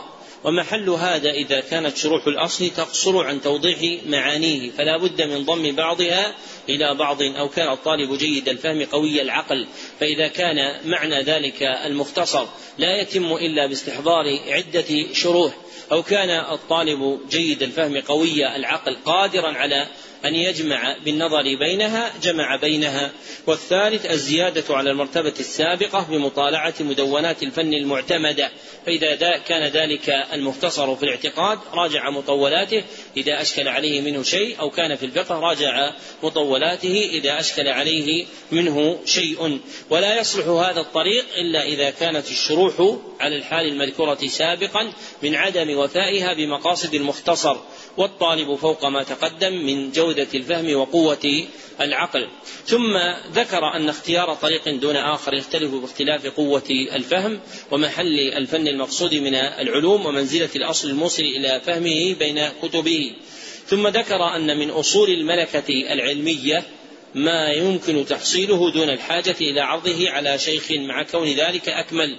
فربما كان من الكتب التي تبنى بها الملكة العلمية كتب يستطيع المرء أن يقرأها بنفسه بعد تقدمه في العلم ويستفيد منها ككتاب البداية والنهاية. لابن كثير. فإن هذا الكتاب من أصول الملكة العلمية التاريخية. فإن أصول الملكة العلمية في التاريخ تفتقر إلى كتابين. أحدهما مسرده أثري والآخر مسرده أدبي. فأما الكتاب الذي مسرده أثري فهو كتاب البداية والنهاية ابن كثير. وأما الكتاب الذي مسرده أدبي فهو كتاب الكامل لابن الأثير. فإن كتاب الكامل لابن الأثير من هذه الجهة هو من أجود كتب التاريخ وكان ابن حجر رحمه الله تعالى يقدمه ويفضله على بقية كتب التاريخ. ثم ذكر أن ما كان من هذا الضرب من الأصول لا تحسن مطالعته إلا بعد التضلع من مهمات العلوم. فإذا استوفى الإنسان مهمات العلوم طالع بقية كتب الملكة العلمية التي لا تحتاج إلى كبير فهم ولا تفتقر تفتقر إلى شيخ يوضح معانيها ككتب التاريخ أو السيرة أو الأذكار فإن ما كان من هذا. الجنس يحتاج إليه طالب العلم في بناء ملكته لكنه لا يضطر في كل واحد من هذه الكتب إلى أن يقرأها على شيخ. وإن وجد الشيخ فذلك أكمل لكن إذا لم يوجد قرأها الطالب بنفسه مع مراجعة شيوخه. ثم قال هذا كله حظ الطالب من صناعة الفهم عند فقد الشيخ. أما صناعة الحفظ إذا فقد الشيخ فله أن يعرض محفوظه من نسخة مصححة للأصل على قرين له دي, له ذي معرفة بالفن فلا بد من شرطين. أحدهما أن يكون ذلك القرين له معرفة بالفن فمن أراد مثلا من طلاب كلية الحديث أن يحفظ الشاطبية فإنه يقصد إلى قرين له في قسم القراءات. والثاني أن تكون من نسخة مصححة للأصل لأن النسخ غير المصححة ربما وجد فيها ما هو غلط. ومن الكتب التي بأيدي الناس كتب أدخل فيها ما ليس منها. ككتاب مراقي السعود فإن في طبعته القديمة التي لإحدى الدور المصرية فيها بيتان ليس من مراقي السعود. ولكن الطابع أعطى هذا الكتاب إلى مصحح لا يفهم الفن وأمره أن يجرد المتن من الشرح. فجرد المتن من الشرح وهو شرح المصنف الكبير وكان في ضمنه بيتان نظمهما الشارح عاقدا إحدى المعاني التي ذكرها في شرحه فأخذها هذا المصحح وجعلها في ضمن المتن. فالذي يطالعه يظن أن هذا المتن أن, الذي يطالعه يظن أن هذين البيتين هما من المراقي وهما ليس كذلك وإنما هما من شرح الشارح رحمه الله تعالى.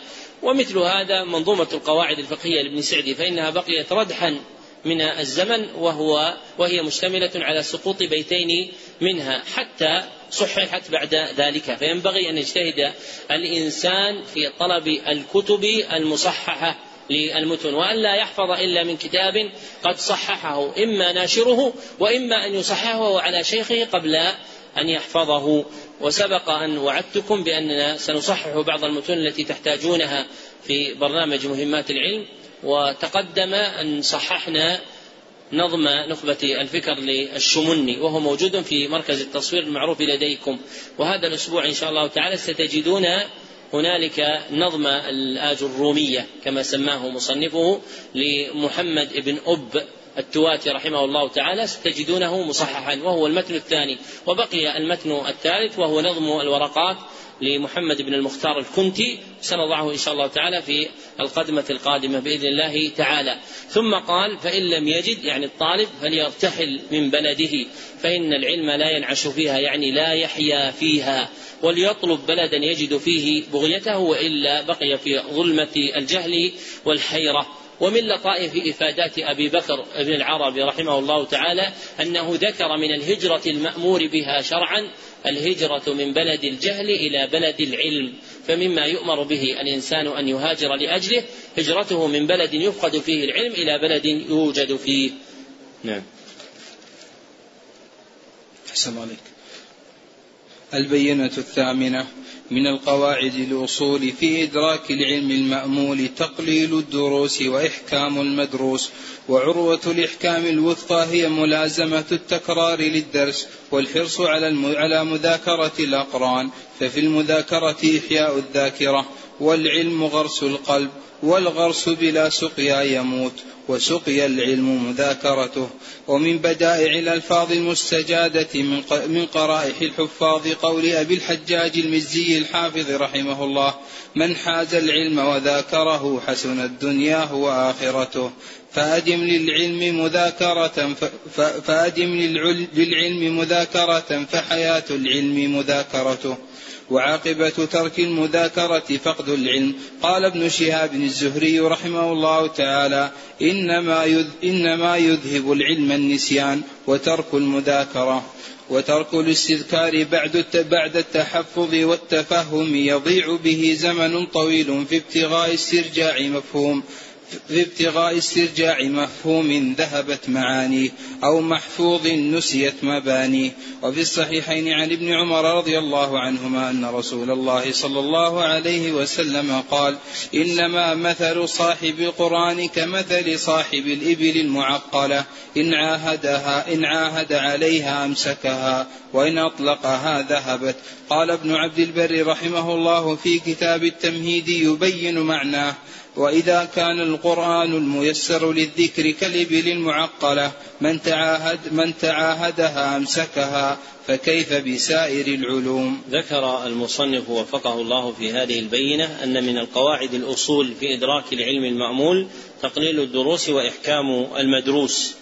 وعروة الإحكام الوثقى هي ملازمة التكرار للدرس والحرص على مذاكرة الأقران فينبغي أن يكثر طالب العلم من تكرار درسه مرة بعد مرة وأن يذاكر به أقرانه فإن المذاكرة إحياء للذاكرة والعلم غرس القلب والغرس بلا سقيا يموت وسقي العلم مذاكرته فينبغي أن يسقي أن يسقي طالب العلم علمه بالمذاكرة ثم ذكر من بدائع الألفاظ المستجادة بيتان لطيفان هما لأبي, حج لأبي الحجاج المزي الحافظ صاحب تحفة الأشراف. من حاز العلم وذاكره حسنت دنياه وآخرته فأدم للعلم مذاكرة فحياة العلم مذاكرته. ثم ذكر عن ابن شهاب قوله إنما يذهب العلم النسيان وترك المذاكرة.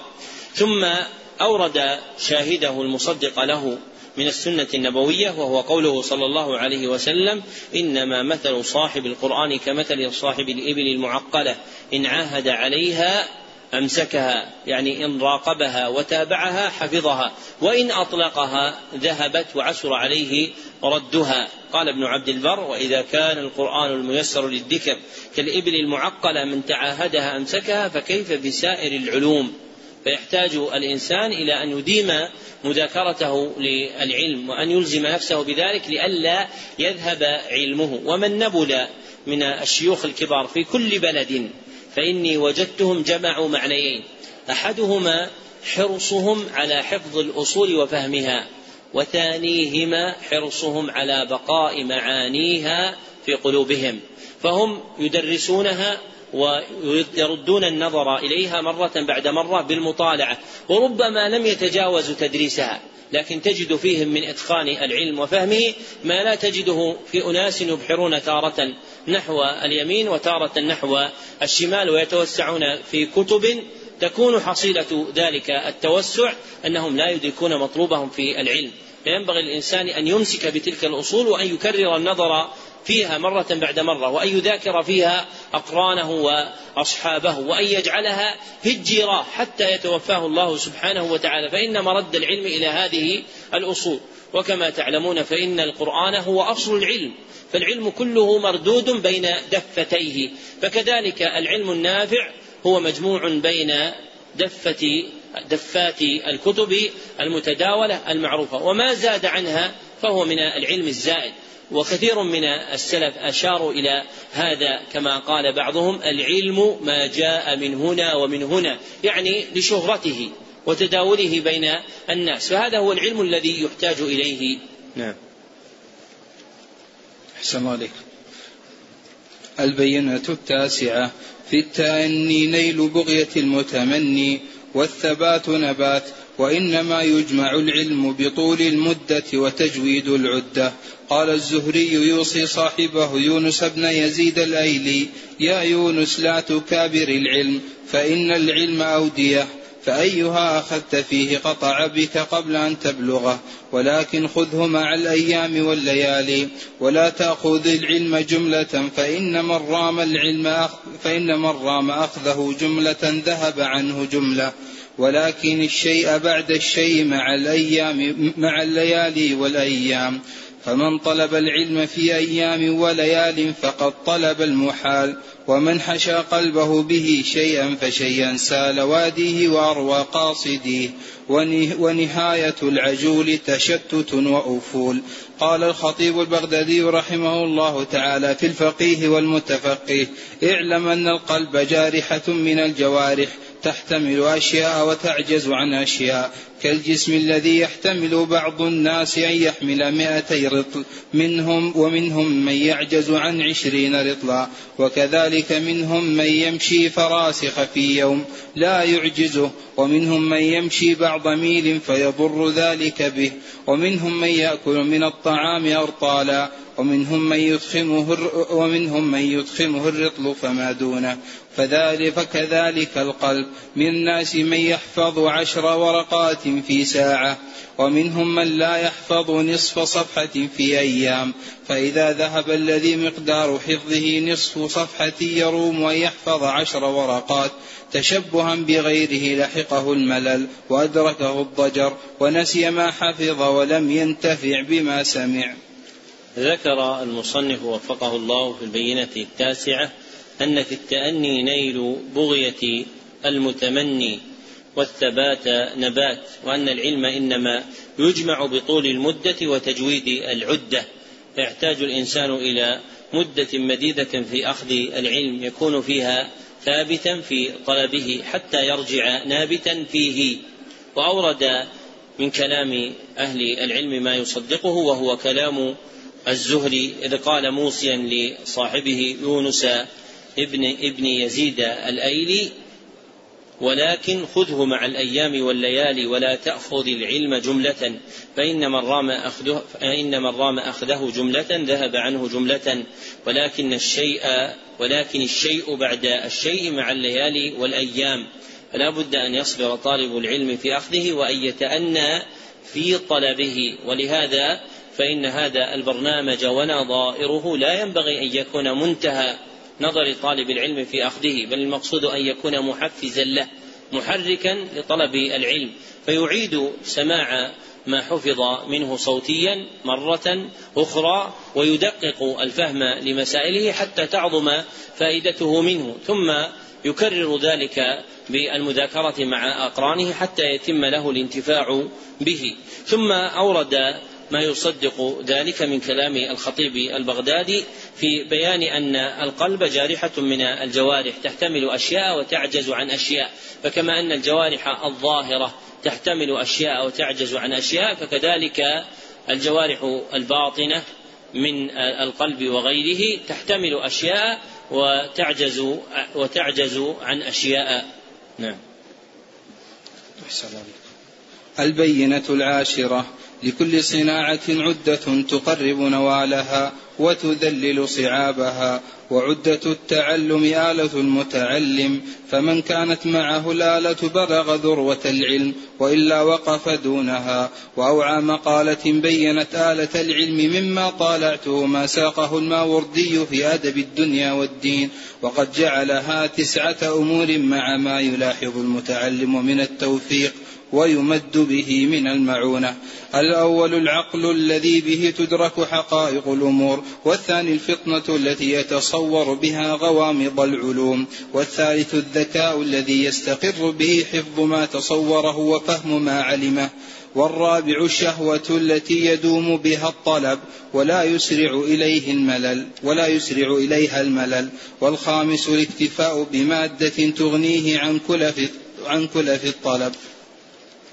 والسادس والسادس الفراغ الذي يكون معه التوفر ويحصل به الاستكثار والسابع عدم القواطع المذهلة من هموم وأشغال وأمراض والثامن طول العمر واتساع المدة واتساع المدة لينتهي بالاستكثار إلى مراتب الكمال والتاسع الظفر بعالم سمح بعلمه متأن في تعليمه.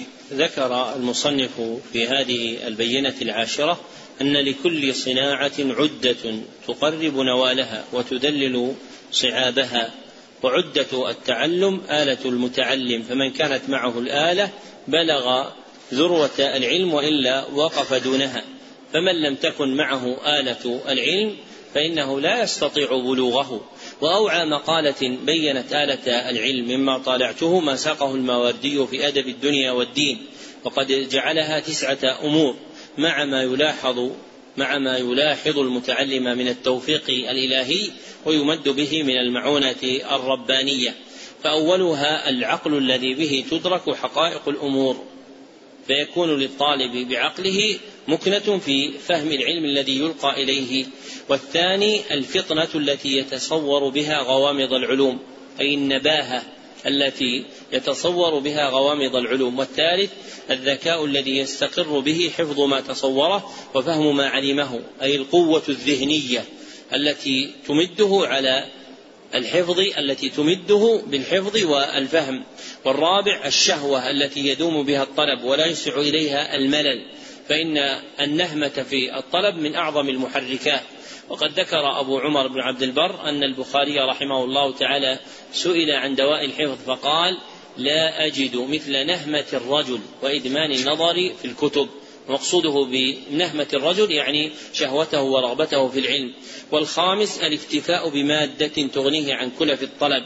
يعني الاكتفاء بمال يسد حاجته فيما يريده من كلف طلبه والسادس الفراغ الذي يكون معه التوفر ويحصل به الاستكثار والسابع عدم القواطع المذهلة من هموم وأشغال وأمراض والثامن طول العمر واتساع المدة لينتهي بالاستكثار إلى مراتب الكمال والتاسع الظفر بعالم سمح بعلمه متأن في تعليمه ومن مشهور كلام أهل العلم في ذكر آلة العلم قولهم رحمهم الله تعالى آلة العلم شيخ فتاح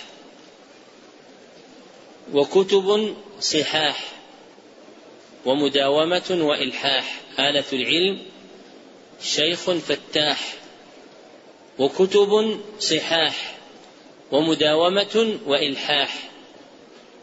ما معنى شيخ فتاح؟ يفتح الطريق. يفتح ما استغرق من العلم. ليش ما قال شيخ شارح قال شيخ فتاح قالوا شيخ فتاح؟ هذا الأخ يقول فاتح للباب للطلاب والأخ يقول فاتح فاتح العلوم للطلاب. ومقصودهم أعظم من ذلك وهو كونه مرشدا إلى الله سبحانه وتعالى. فإن العلم لا ينال إلا بتوفيق الله عز وجل والفتح من المعاني الصحيحة في الحقائق الإيمانية القلبية فإن مما يستمد به التوفيق والعناية فتح الله عز وجل لعبده. وكتب صحاح يجمع معنيين أحدهما أن تكون معتمدة والثاني أن تكون مصححة في نسخها. فإذا لم يكن الكتاب معتمدا لم يدخل في وصف الكتب الصحاح وكذلك إذا كان معتمدا لكن غير مصحح لا يدخل في ذلك ثم الثالث هو مداومة وإلحاح يعني طول طلب له وذكر أحمد بن علي المنجور من علماء المغرب أن بعض الأذكياء من أصحابه زاد وقدر فواح يعني إيش قدر فواح؟ إيش؟ الهمة؟ لا يعني الكفاية من العيش. الكفاية من العيش. قدر فواح يعني تكون له كفاية من العيش. لأن الطالب إذا لم يكن له ما يتقوت به فاشتغل في طلب ذلك أشغله عن العلم. قال المنجور في هذا في فهرسته قال وزدت وألا يكون من الأقحاح. يعني إيش؟ يقصد إيش لا يكون من الأقحاح؟ يعني من أهل الجفاء ألا يكون من أهل ألا يكون من أهل الجفاء. زاده المنجور في فهرسته لما ذكر هذه الفائدة. وزدت سادسا وهو مدارس فساح. مدارس فساح.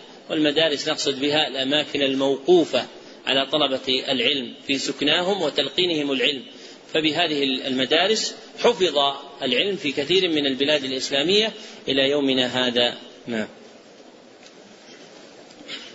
أحسن الله عليك. الخاتمة. قال محمد مرتضى بن محمد الحسيني الزبيدي. روى ابن عبد البر ذو الإتقان في طرة من جامع البيان أرجوزة تعجب من رآها. في طرة يعني في قطعة من جامع البيان. كتابة جامع البيان بيان العلم وفضله. نعم.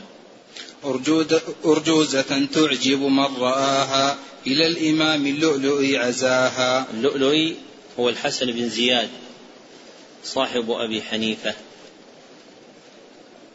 نعم. منظومة كالجوهر المكنون وقيل عزوها إلى المأمون. مكنون يعني إيش؟ تعرفون الكن؟ يعني المحفوظ يعني المحفوظ. نعم. أوردتها هنا لحسن سوقها للغائصين في بحار ذوقها. ونصها من بعد حمد الله مصليا على رسول الله. اعلم بأن العلم بالتعلم والحفظ والإتقان والحفظ والإتقان والتفهم. والعلم قد يرزقه الصغير في سنه ويحرم الكبير. لماذا يحرم الكبير؟ لعدم صلاحيته للعلم أو لأمر آخر. آه. سم محمد. لكثرة الشواغل. ذكره الماوردي. وإلا فإن البخاري قال في كتاب العلم من صحيحه وهذا من فوائده قال وتعلم أصحاب النبي صلى الله عليه وسلم كبارا. فالعلم في الكبر ممكن لكن لكثرة الشواغل ربما تعسر. نعم. والعلم قد يرزقه الصغير في سنه ويحرم الكبير. فإنما المرء بأصغريه ليس برجله ولا يديه. فإنما المرء بأصغريه ليس برجل برجليه ولا يديه. لسانه وقلبه المركب في صدره وذاك خلق عجب. ذاك خلق عجب. وذاك خلق عجب. ذلك خلق عجيب. أن الله عز وجل جعل هاتين القطعتين وفيهما سر إدراك الإنسان. نعم. والعلم بالفهم وبالمذاكرة والدرس والفكرة والمناظرة. فرب إنسان ينال الحفظ ويورد النص ويحكي اللفظ. وما له في غيره نصيب مما حواه العالم الأديب. ورب ذي حرص شديد الحب للعلم والذكر بليد القلب. معج معج معجز في الحفظ والرواية ليست له عن روى حكاية. وآخر يعطى بلا اجتهاد حفظا لما قد جاء في الإسناد. يفيده بالقلب لا بناظره ليس بمضطر إلى قماطره. القماطر هي أوعية تحفظ فيها الكتب بمنزلة الحقائق الموجودة اليوم. نعم. مفردها قمطر قال الخليل فليس علما ما حوى القمطر ما العلم إلا ما حواه الصدر نعم. فالتمس العلم فالتمس العلم وأجمل في الطلب. والعلم لا يحصل إلا بالأدب. الأدب التمس العلم وأجمل في الطلب يعني إيش معنى أجمل؟ أسلك الطرق الجميلة. هذا معنى أجمل في الطلب. أسلك الطرق الجميلة الموصلة إلى ما ينفعك في العلم. ثم قوله العلم لا يحصل إلا بالأدب يعني لا يعطاه المرء إلا إذا كان متأدبا. نعم. الأدب النافع حسن الصمت.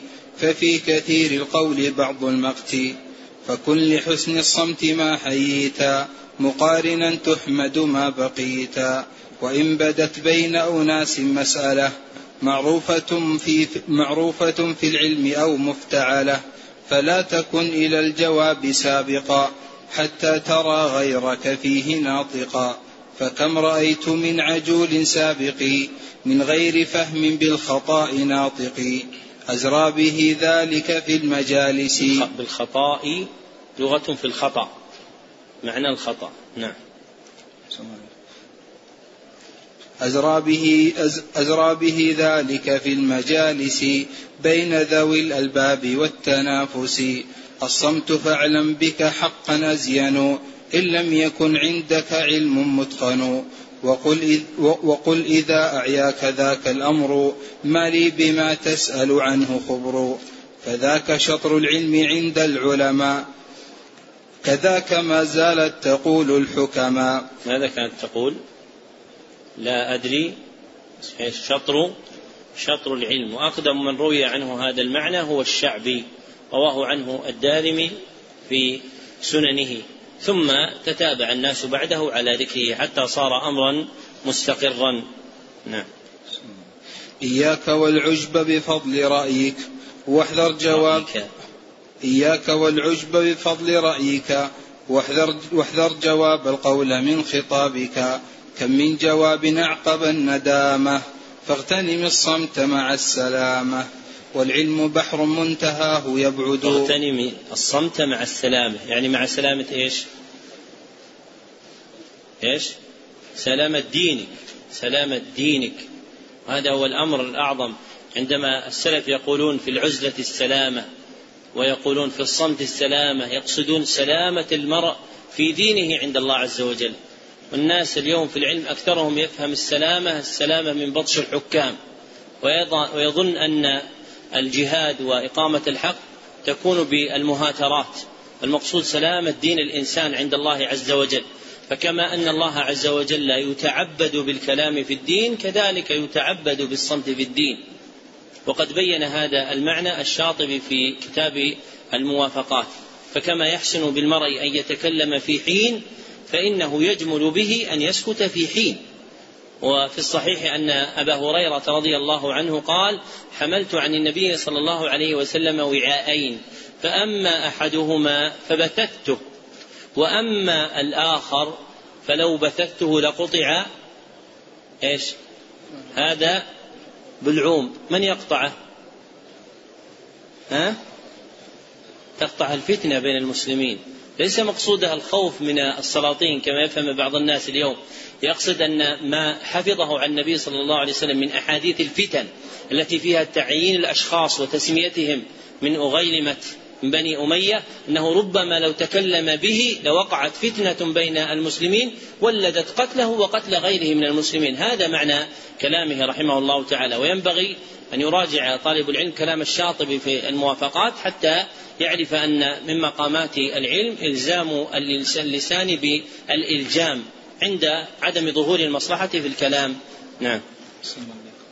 العلم بحر منتهاه يبعد ليس له حد إليه يقصد وليس كل العلم قد حويته أجل ولا العشر ولو أحصيته وما بقي عليك منه أكثر مما علمت والجواد يعثر فكل ما علمته مستفهما إن كنت لا تفهم منه الكلمة القول قولان فقول تعلمه وآخر, تسمع وآخر تعلمه وآخر تسمعه فتجهله. وكل, وكل قول فله جواب يجمعه الباطل والصواب.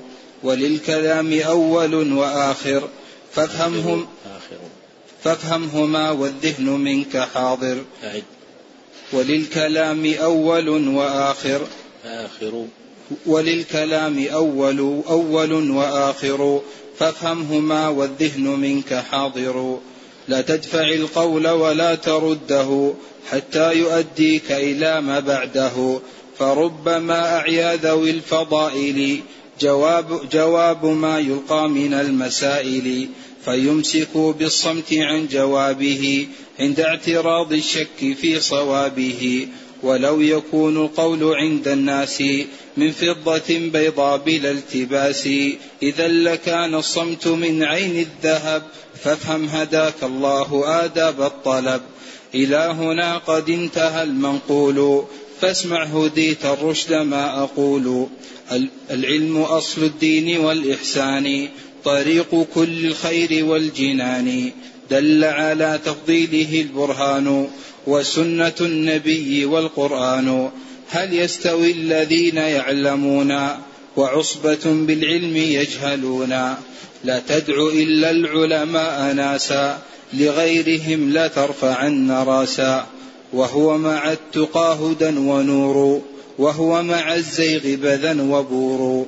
البذا سوء الأخلاق والبور هو الفساد.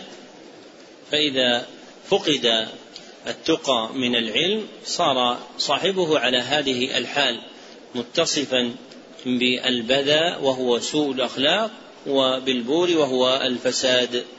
نعم. فالعلم إن زاد ولم يزدد هدى صاحبه لم يستفد إلا ردا فلا تعد ذاته فضيلة إن لم يكن على الهدى وسيلة. فإنه كالكذب فإنه كالكذب والخي كالكذب. والخيال. فإنه كالكذب والخيال يكون عند الخلق للأعمال. فحق أهل العلم صدق النية والاجتهاد في صفا الطوية والجد في التقوى بخير سيرة ليستقر العلم في البصيرة. فعلم ذي الأنوار في جنانه. فعلم ذي, فعلم ذي الأنوار في جنانه وعلم ذي الأوزار في لسانه. قوله فعلم ذي الأنوار في جنانه يعني علم صاحب الطاعات في قلبه وعلم ذي الأوزار يعني صاحب الذنوب في لسانه.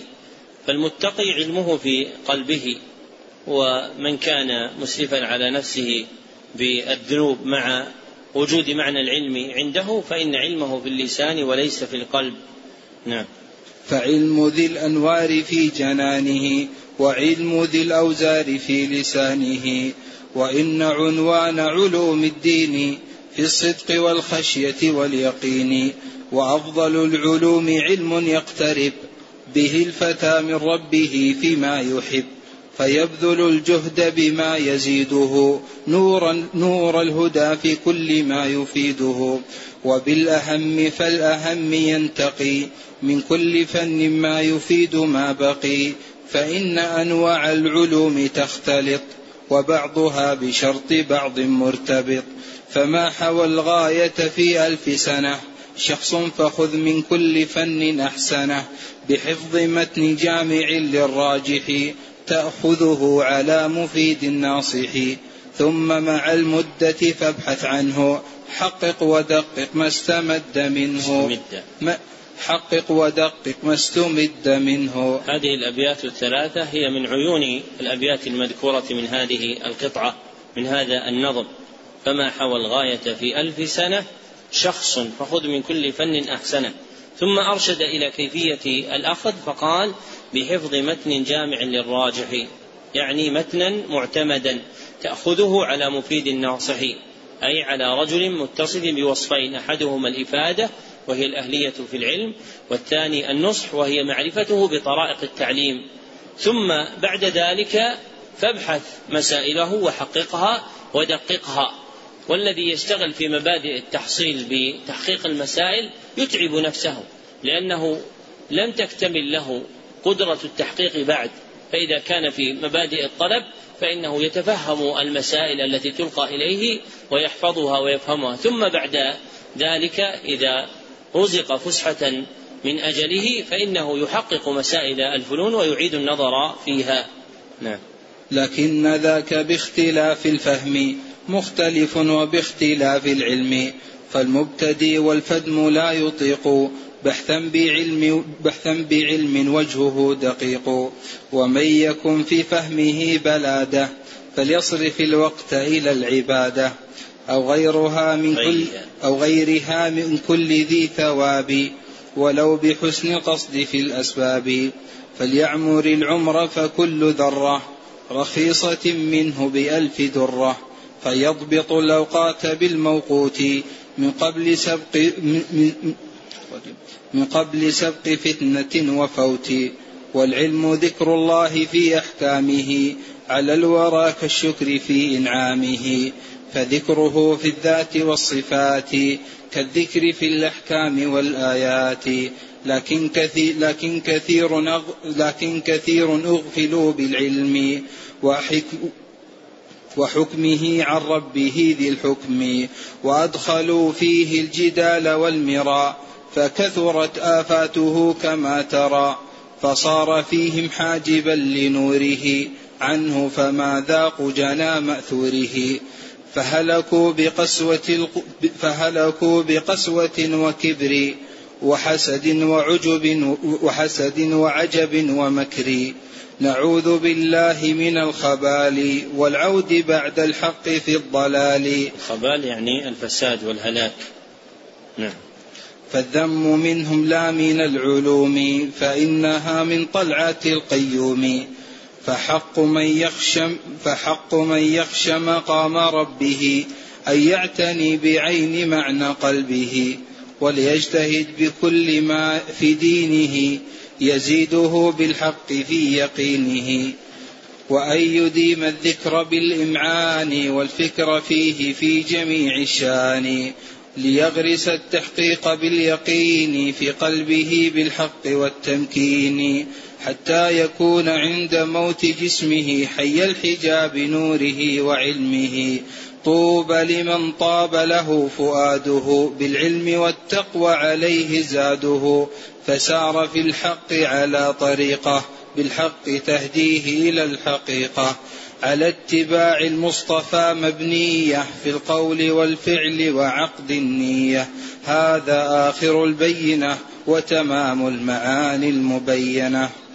ختم المصنف وفقه الله هذه الرسالة الوجيزة بقطعة مستحسنة من ألفية السند للزبيدي وهي ألفية نظم فيها أسماء شيوخه وأسانيدهم وضمنها جملا من الفوائد في مقدمتها وخاتمتها وهما ألفيتان. كلاهما يحمل اسم ألفية السند. ذكر هذا تلميذ تلاميذه فالح الظاهر في الثبت الكبير. وقد طبعت كل واحدة منهما على حدة. ويظن ناشر كل كل نشرة أن تلك نسخة تختلف عن الأخرى وهي في الحقيقة ألفيتان له كلاهما حملتا اسم ألفية السند وفي كل واحدة زيادات على الأخرى. ومن عيون ما فيها من الأبيات هذه الأبيات المذكورة في كيفية تحصيل العلم وما يلزم صاحبه من الآداب مع بيان الطريق الموصل إليه. وبتمامها نكون قد فرغنا بحمد الله عز وجل من قراءة هذا الكتاب. اكتبوا وثيقة سماع سمع علي جميعا لمن كان حضر الجميع وبعض لمن كان عليه فوت كتاب البينة في اقتباس العلم بقراءة غيره. إلا القارئ يكتب بقراءته لكن البقية يكتبون بقراءة غيره. صاحبنا تثبتون أسماءكم كاملة فلان ابن فلان ابن فلان ابن فلان وتم له ذلك في مجلس واحد وأجزت له روايته عني إجازة خاصة من معين لمعين في معين الحمد لله رب العالمين يوم الخميس الرابع والعشرين من جمادى الأولى سنة 32 بعد الأربعمائة والألف في المسجد النبوي بمدينة الرسول صلى الله عليه وسلم. بعد المغرب إن شاء الله تعالى نقرأ مختصر جدا في العقائد الدينية للعلامة عبد الرحمن بن سعدي وأنبه الإخوان إلى أن يعذروني من أن يتبعني أحد أو أن يسألني أحد. كان عنده سؤال يكتبه في الأوراق ونجيب عليه إن شاء الله تعالى. وفق الله الجميع.